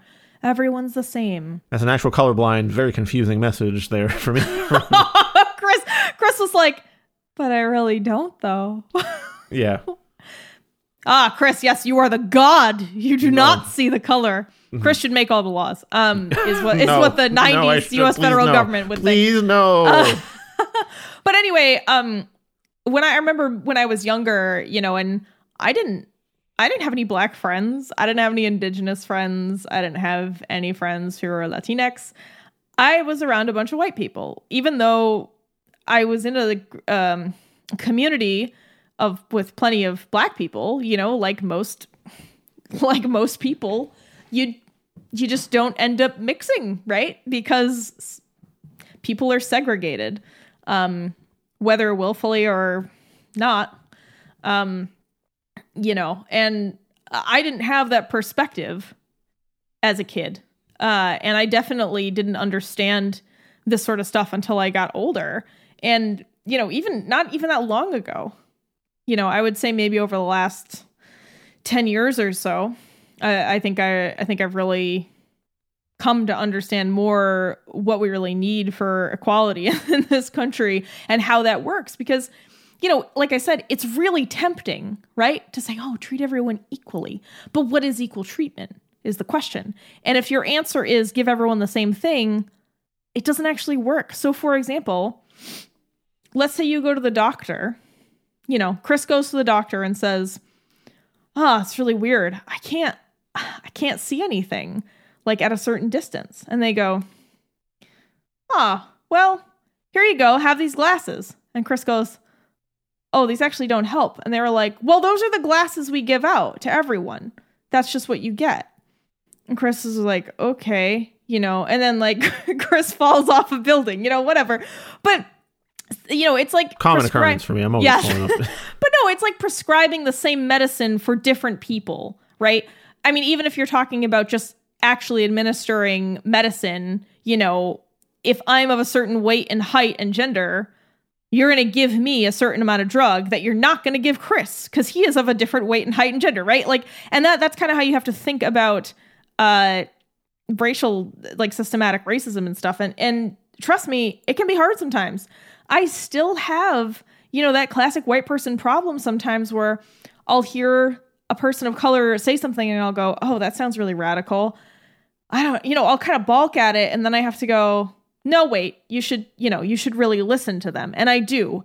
And I, yeah, I just feel like when you have this whole swath of the country that's like, hi, I'm being actively harmed and things are bad for this reason, you might want to listen to them, especially if you know that there are pre existing things that could have probably caused them harm, like being a descendant of slaves, perhaps, or being descendants of immigrants who were, oh, I don't know, interred by the federal government a few decades ago. You know, I mean, there's just, it's a lot of layers and it is work to think through these things. I'm not saying this is easy.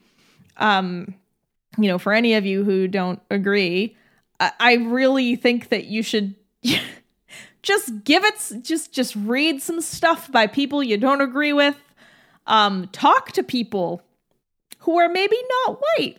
uh, you know, um, obvious. You know, I'm not going to say that every racial group is a monolith. Of course, like not all black folks are all Chinese folks or you know what have you all think Everyone the has same different way. opinions about but, how different things should be done. I know plenty of Hispanic people that actually really dislike the Latinx thing. Yeah. So like that, you know, some that it could be good for some, could be good, not good for others. You kind of have to talk to as many different people as you can and feel out almost their individual experiences to get a better idea and do the work of how people would like to be treated. Yeah. Anyway, I'm not a I'm not a fucking scholar on racism or no. US historian, but No, we're not. Just I'm just explaining that, you know, your ideas about these things can change over time because I know mine did. Um and it it can feel a little uncomfortable. And you should be critiquing yourself and yeah. wondering, like, was that, could I have done better? Should I be doing better? We should always be trying to do better. Yeah. And, and that's kind of the key, right? Um, if, if, if you're really sitting there going, ah, racism doesn't exist, I'm done with that, like, maybe readdress that. I can't know? be racist because racist is for bad people and I'm not a bad person. Yeah, that's an that's, unfortunate comment. Don't uh, start there. Like you, you have to just come from the point of it is possible for me to fuck up and do a bad thing, which does not render me entirely a bad person, as long as you're continuing to try to self-examine and see where you could have done something better. You know, if you're just putting up these walls because you don't want to have hurt feelings you're not going to get any better, which yeah. is true of nearly anything, not just like these kinds of things. You know, like just your progress in anything. As we have seen from many authors of books here, if you put up a wall and don't respond to any criticism, you Yeah. ain't gonna get any better. Yeah, and I'm just gonna, I'm just gonna, you know, actually, uh, coincidentally, Ibram Kendi is the next person in my notes, uh, just about his a piece of his critique of the report, and I'm just gonna push once again that if you've never read Ibram Kendi's book, How to Be an Anti-Racist, or any of his work, I urge you to do so, even if you feel like maybe you don't agree with it. You want to talk about somebody who has fucking receipts and good citations? Kendi is your man. Um, I just, I just feel like his his perspective and his approach to racism is that we've we've all been steeped in the, a racist culture for so long that we are all racist and so what we must do is make the choice every day to do anti-racist things um, It's like brushing your teeth, right? Like you Yep. gotta keep brushing the teeth. So the teeth are good. and again his statement is not just for white people it is for literally all people because you're not absolved of racist thinking no matter what color creed you are class you are. It pervades everything in this country. Um so anyway i really really urge you to consider reading some of kendi's work if you find yourself skeptical of um this kind of thing. And let's let's talk about his critique. Um you know i, I just said i can't resist quoting kendi's reaction to the report. Um this report makes it seem as if, since the civil rights movement, black people have been given privileges and preferential treatment in nearly every sector of society, which is news to black people. which is just like, mm. uh, and he continues, if we have commonly been given preferential treatment, you know, over the last few decades, then why do black people remain on the lower and dying end of nearly every racial racial disparity? Oh, are you trying to secretly dog whistle and say that, well, if we've given preferential treatment to black people and they still aren't doing well, then perhaps they belong in the lower echelon of society? Because that's the undertone you're getting there. Mhm. If you read between the lines, that's kind of, unfortunately, uh, what you're seeing. And I mean, but again, I, I don't think, you know, like Kendi's saying, you know, it's not like it's not like that's necessarily true that black folks has been have been given all of this preferential treatment and stuff. Um and you know i'm sure someone's going to jump in here with uh affirmative action. Um you can jump right back out. See you later. I'm Goodbye. too, t- too tired right now. I don't read those YouTube comments too long. If it honestly, if a YouTube comment goes for more than like one paragraph, I mm, oh that's too long. I wouldn't even read after two lines if you've got something like if you really have something to say, maybe send it in an email instead or something. You know, whatever. You know what? Whatever. Do what you want. You're Um, allowed to post it. Whatever. It's a public space. I'm not going to say you can't post it, but like, mm, I'm probably not going to read it.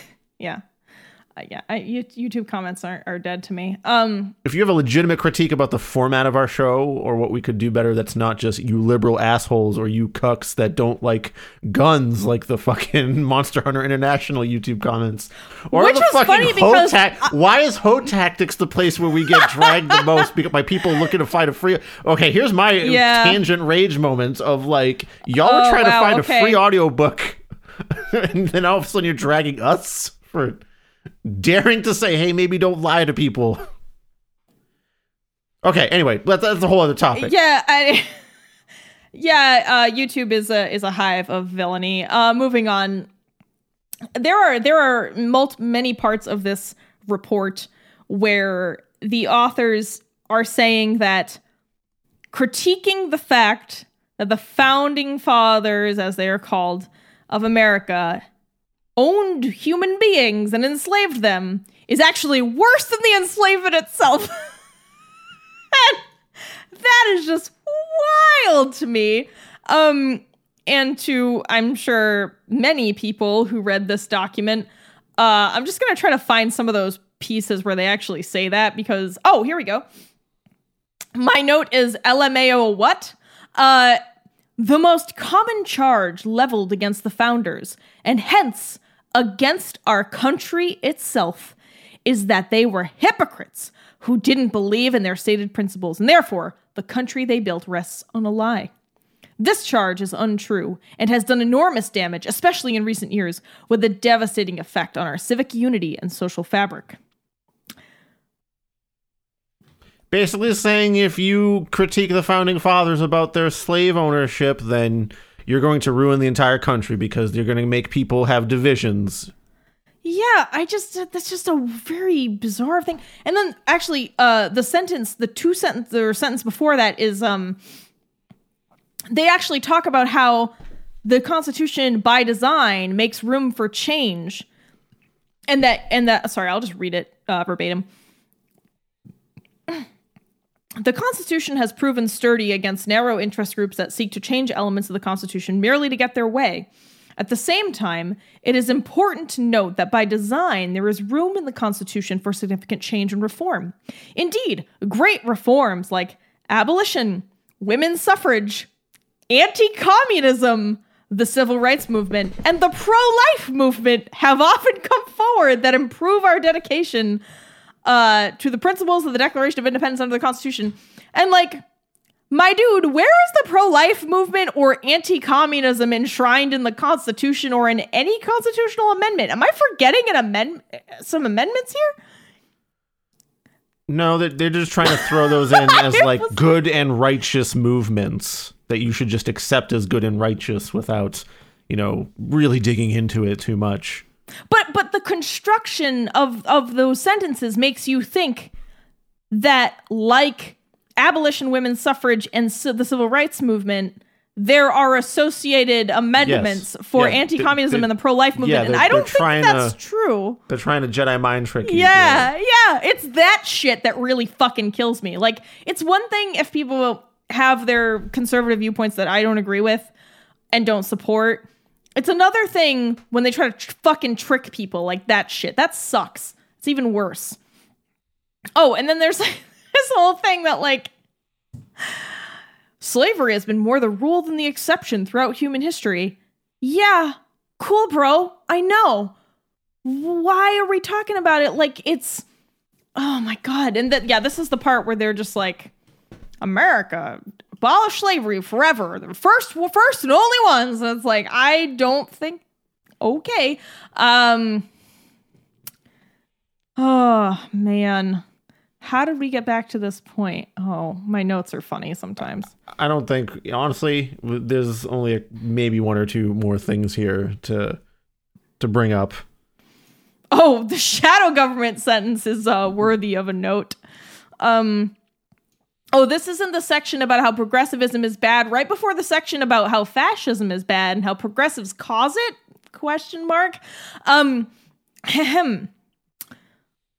Based on this false understanding of rights, the progressives designed a new system of government. Hey, remember that last section I read about how the Constitution is actually designed for change and that we should change it sometimes? Instead of securing fundamental rights grounded in nature, government, operating under a new theory of the living Constitution, should constantly evolve to secure evolving rights. In order to keep up with these changes, government would be run more and more by credentialed managers who would direct society through rules and regulations that mold to the currents of time. They talk about this as though this is bad. This is a bad thing. I'm sorry, this is a bad thing. Um, Once again, it's the fact that they're like they need something immutable and constant to like hold on to as their anchor, or else every like I said before, I think it's a true fear of change and the fact that the universe is chaos that we must constantly work against. They can't handle that thought, so there has to be something true and immutable for all hard. time for all things. But like, why can't those things be life, liberty, the pursuit of happiness for everyone? Why does it have to? Why can't like I don't understand. Like, no one's saying that those things are bad.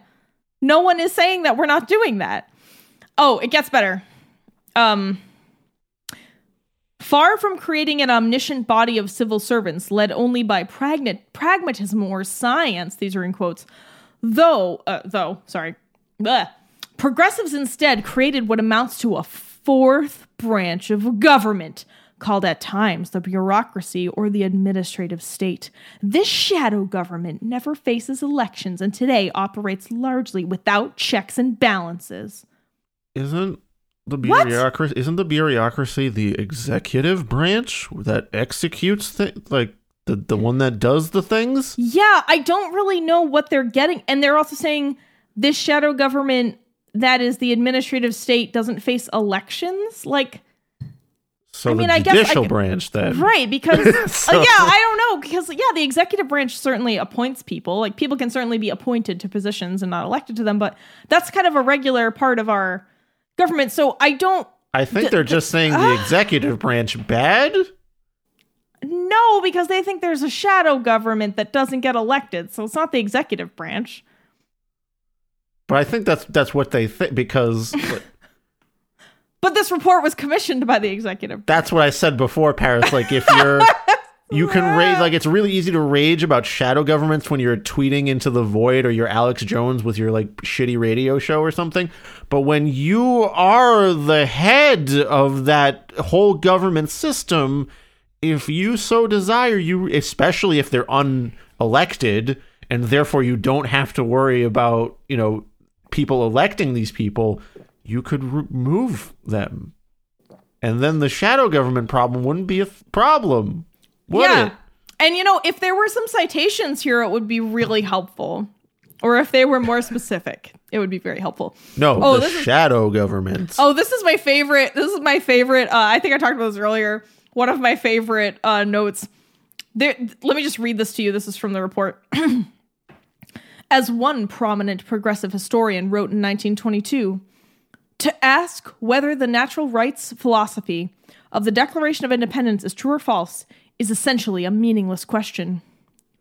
Bro, who said it though? Which prominent progressive historian wrote that in 1922? Now I gotta fucking Google this shit. Also, why is it so bad? To, like, I'm sure, again, taken out of context. Oh, it sounds evil. Someone says that this, you know, the natural rights in the Constitution, talking about whether it's true or false, is meaningless apparently Carl Becker, I don't even know who Carl Becker is. Um Carl Becker was apparently writing that the government is not the source of our rights, that they are inherently inalienable and separate, which is what the fucking Constitution also says. Why? Why do you not like this conservative report? also, wasn't that what you were saying before earlier in the report? That the okay. That's what I mean. I, it's like it's they just don't know what they're doing. It's just like oh, it also asserts that progressives want to take old rights away as the country develops. What rights are progressives taking away? Please tell me. There's Um, no example. There are zero um, examples. the, if you could um, at least provide me with an example, I could think about it and decide whether or not you're right. But if you don't give me an example, I have no reason to even consider your fucking point. like, Jesus Christ. Um, oh, it's just, All right, Paris. I think let's put a cap on this. We, we've spent more time on this than they did. no, Like, I have Paris- one more. I have one more. I have one more. This legacy from the Cold War, apparently, of anti Americanism is by no means entirely a memory, but still pervades much of academia and the intellectual and cultural spheres. i.e., everything? I don't know. The increasingly accepted economic theory of socialism, while less violent than communism, is inspired by the same flawed philosophy and leads down the same dangerous path of allowing the state to seize private property and redistribute wealth as the governing elite see fit. Oh, oh, I'm sorry. I'm sorry. Do you not like the seizure of um, private property? Because I'm pretty sure you built um, most of the highway system by bulldozing black neighborhoods uh, and native held land. Yeah, there was Um, the, the before even that happened. There was the you know marching Native Americans into like small reservations where they had to leave to live. You, could- Yeah. Mhm. Yeah, it's pretty wild. I mean, what that really should say is allowing the state to seize private property of white people Yes. or people who subscribe people who are not white but subscribe to the tenets of white supremacy. like, don't come at me with that anti-seizure of private property shit. Like, first of all, no one likes that. Second of all, you do it all the time, American government.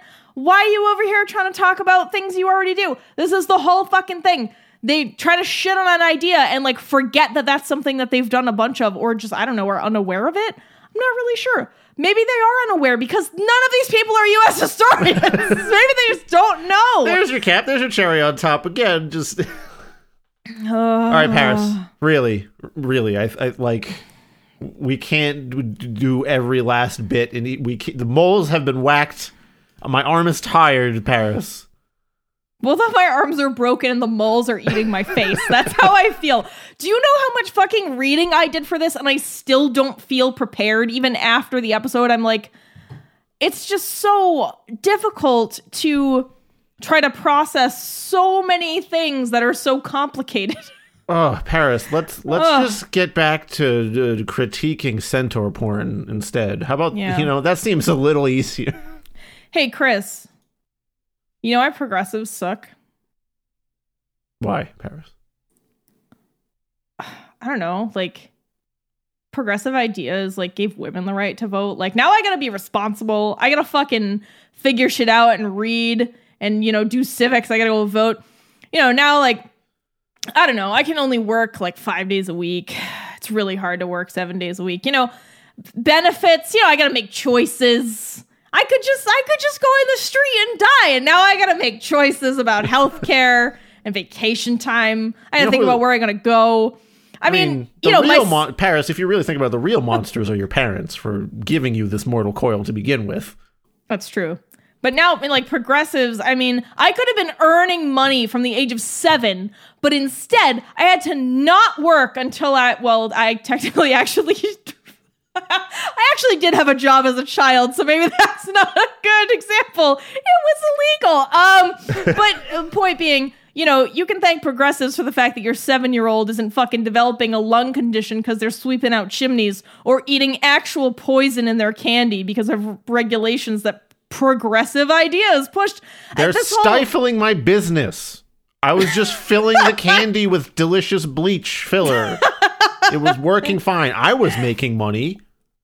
and my you were kids eating the candy. The kids liked it until they were dead. You Yeah. know, it was good up until the last drop. but no, just the the concept that any progressive, i.e., I don't know, different like forward thinking idea. Someone I mean, who's advocating that, hey, maybe we could do a little better ab- about this. Yeah, Let's- like, can we try what- something different? why is it so? Yeah. So anyway, if you like uh, a lot of modern day uh, laws and comforts, you can thank those evil progressives. All right, Paris. can we fix it? No, no. Throw the yeah, whole thing yeah. out. Actually, no. I mean, because like, look, I'm not gonna sit here and say like you can never. You know, pe- people people gonna have conservative views. People are gonna not like, you know, my ideas about history and culture. Sure, but I think we can all get on board with the fact that like this could have been better fact checked, right? even if it did have a conservative leaning, it could have had the facts checked. It could have had citations um, and examples, you know, showing what they were talking about, you know, when saying things like our society is being ruined, shadow government. It's like, you know, man, at least, you know, people At least like. show me one shadow bureaucrat.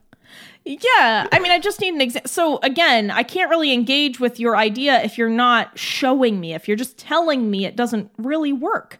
Um, I mean, and again, like hire actual U.S. historians if you're writing a report about U.S. history. I I mean, there have to at least be a few on there. And like Chris said at the top of the show, there are plenty of conservative U.S. historians. I mean, you could have found somebody that at least shared some of your views, right? Um, you know, I, you know, maybe just don't try to squeeze hundreds of years of history into 20 pages. I think this commission would have been better served um, if they would have just critiqued the things in the 1619 project that they took issue with. Like things that weren't accurate or that they didn't like the framing of. At least then it would have been pointed. It would have um, made sense for it to be 20 pages, you know, uh, and they could have provided i don't know it just it just would have made more sense. If this was a, a, a petty you know revenge spite report like just address the things that you're mad about in the thing you're mad about. Don't just make this whole other separate thing off in fucking conservative fantasy land where there's no fact checking and no you know shit taken out of context everywhere. It's just it's just really really could have been structured differently and at least would have been serviceable as a written document. so Yeah. that's my really generous Some tips take. for you guys next. Try again. Try next time. Okay. Um that that's that, right?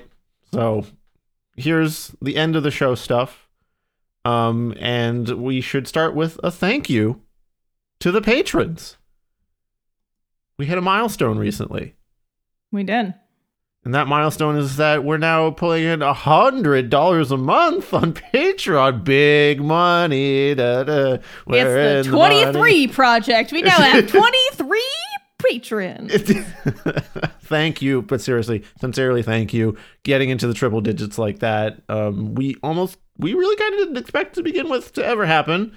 Um, and with that comes the the promise that we made way back when that patrons that have been with us at this level will receive something. We're, we're still kind of ironing that out. We're, we're yeah, we're um we're waiting for new art. Um, and then once we have that art, we're gonna put it on something that we'll send to each of you. Um, ideally, it's something that's small or light. Uh, so we're thinking like a t-shirt, a phone holder thing, maybe pencils. I don't know, something that's reasonably mailable. Um, if you have an idea for an item that you feel particularly strongly about, let us know. Um, you can message us directly or send us an email. Um, also, if you are a current patron, make sure we have your address. We can't mail you fun free stuff if we don't know where you live. So please, please make sure we have your address. Um, thank you. Thank you to our patrons. Ah, it's a long list. It's getting longer. All right. Thank you, Dari. Thank you, Greg. Thank you, Veronica, Will D, Jared, Lynn, Sinya, Yakub, Bobby Blackcat, Jensina, Mayo Cat, Elliot, Kieran, Martin, Jay, Scott, Luchek, CTAP1, Miri, and our newest patrons, Junka or Yunka. Not quite sure how to say that, Jay. Let me know if that's right. Uh, Robert Allen Cook III Oh, Quite distinguished. and David. Thank you. Oh, sorry, David. After Robin Allen Cook the third, Sorry. it's a little less good. yeah, yeah, sorry about that. I, I probably should have I put them in order of when they signed up. David's just the most recent. I probably should have yeah, probably should have reordered that. Anyway, uh Janka, Yanka, Robert Allen Cook III, and David, thank you so much for providing us with this the showering of new patronage. It's wonderful. I know. Um, you know, pushed us over the uh over the mark. Oh yeah, I also want to ch- shank. Wow. Who do you want to shank, Paris? Jeez. I was this happens with my mouth and my brain. There's like a disconnect sometimes where I switch the beginnings of two words that I want to say in succession.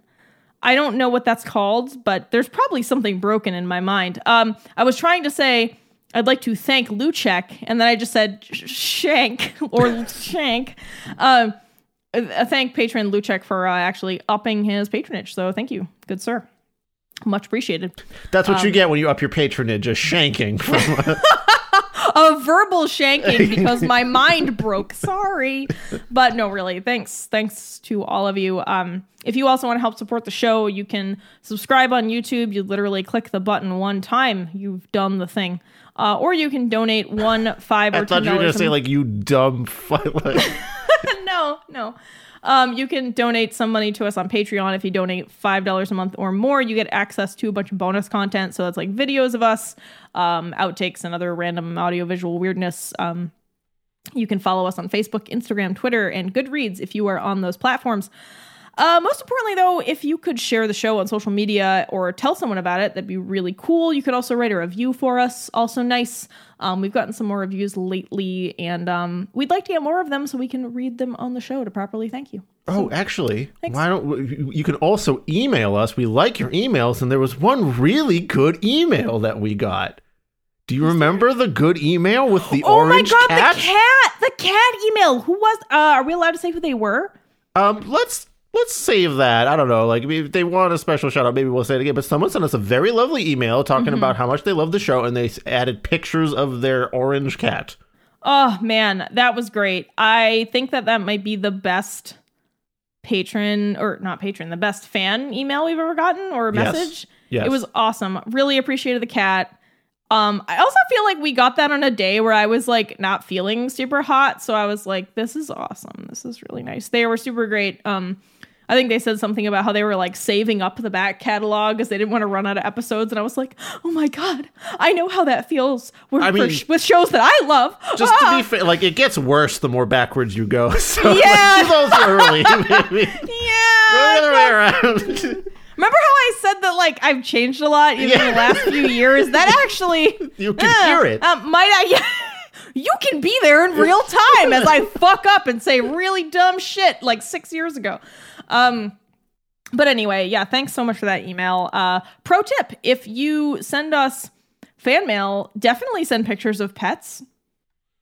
Fun, Yes, super fun. I we love animals. Yes, they're all great. They're all Mm-hmm. like eh, whatever kind of pet you have that you are treating nicely, and they have, you have very nice, beautiful photos of. I would like to see them. Yeah. Also, like, I don't know, photos of creative projects. You know, I don't know. Maybe you listen to us while you knit. Show us your knitting. Show us your fun stuff. We it, it makes us feel pretty good. Whew. Thanks for sitting with us through this. I know this was kind of just a you know, believe it or not, I actually have structured notes and did hours of reading to prepare for this episode, and I just still feel like I failed. I don't know. It's just again, we're not historians. It's hard. I was stoned and full of mod me this whole episode, so you know, different ways of approaching things. The 1776 Commission report. So bad, Chris had to eat Vietnamese food until he was immobile and then get really high. no, that was before. I did it before, and then oh. weed makes food taste better. I don't know if you knew that, Paris. No, I actually don't. I mean, weed makes me nauseous, so I don't think I'll ever experience that, unfortunately. No, no, no, no, no. Yeah, sorry, this Two wasn't. different lived experiences. Yeah, it's almost like not everything is the same for every person. Okay. Really interesting There you go. There's the little knot on top of this present that we give to you, listeners. Mm. So enjoy your gift. We've got more for you coming in two weeks because that's how this works. So until then, unless you got something to say, Paris. Uh, yeah, I remember how I was talking about emailing us. I kind of forgot to tell you our email. It is terriblebookclub at gmail.com. Yeah, that's where you can send those pet pics. Send your pets. All right, Paris, with that, see you next time. Bye. Bye.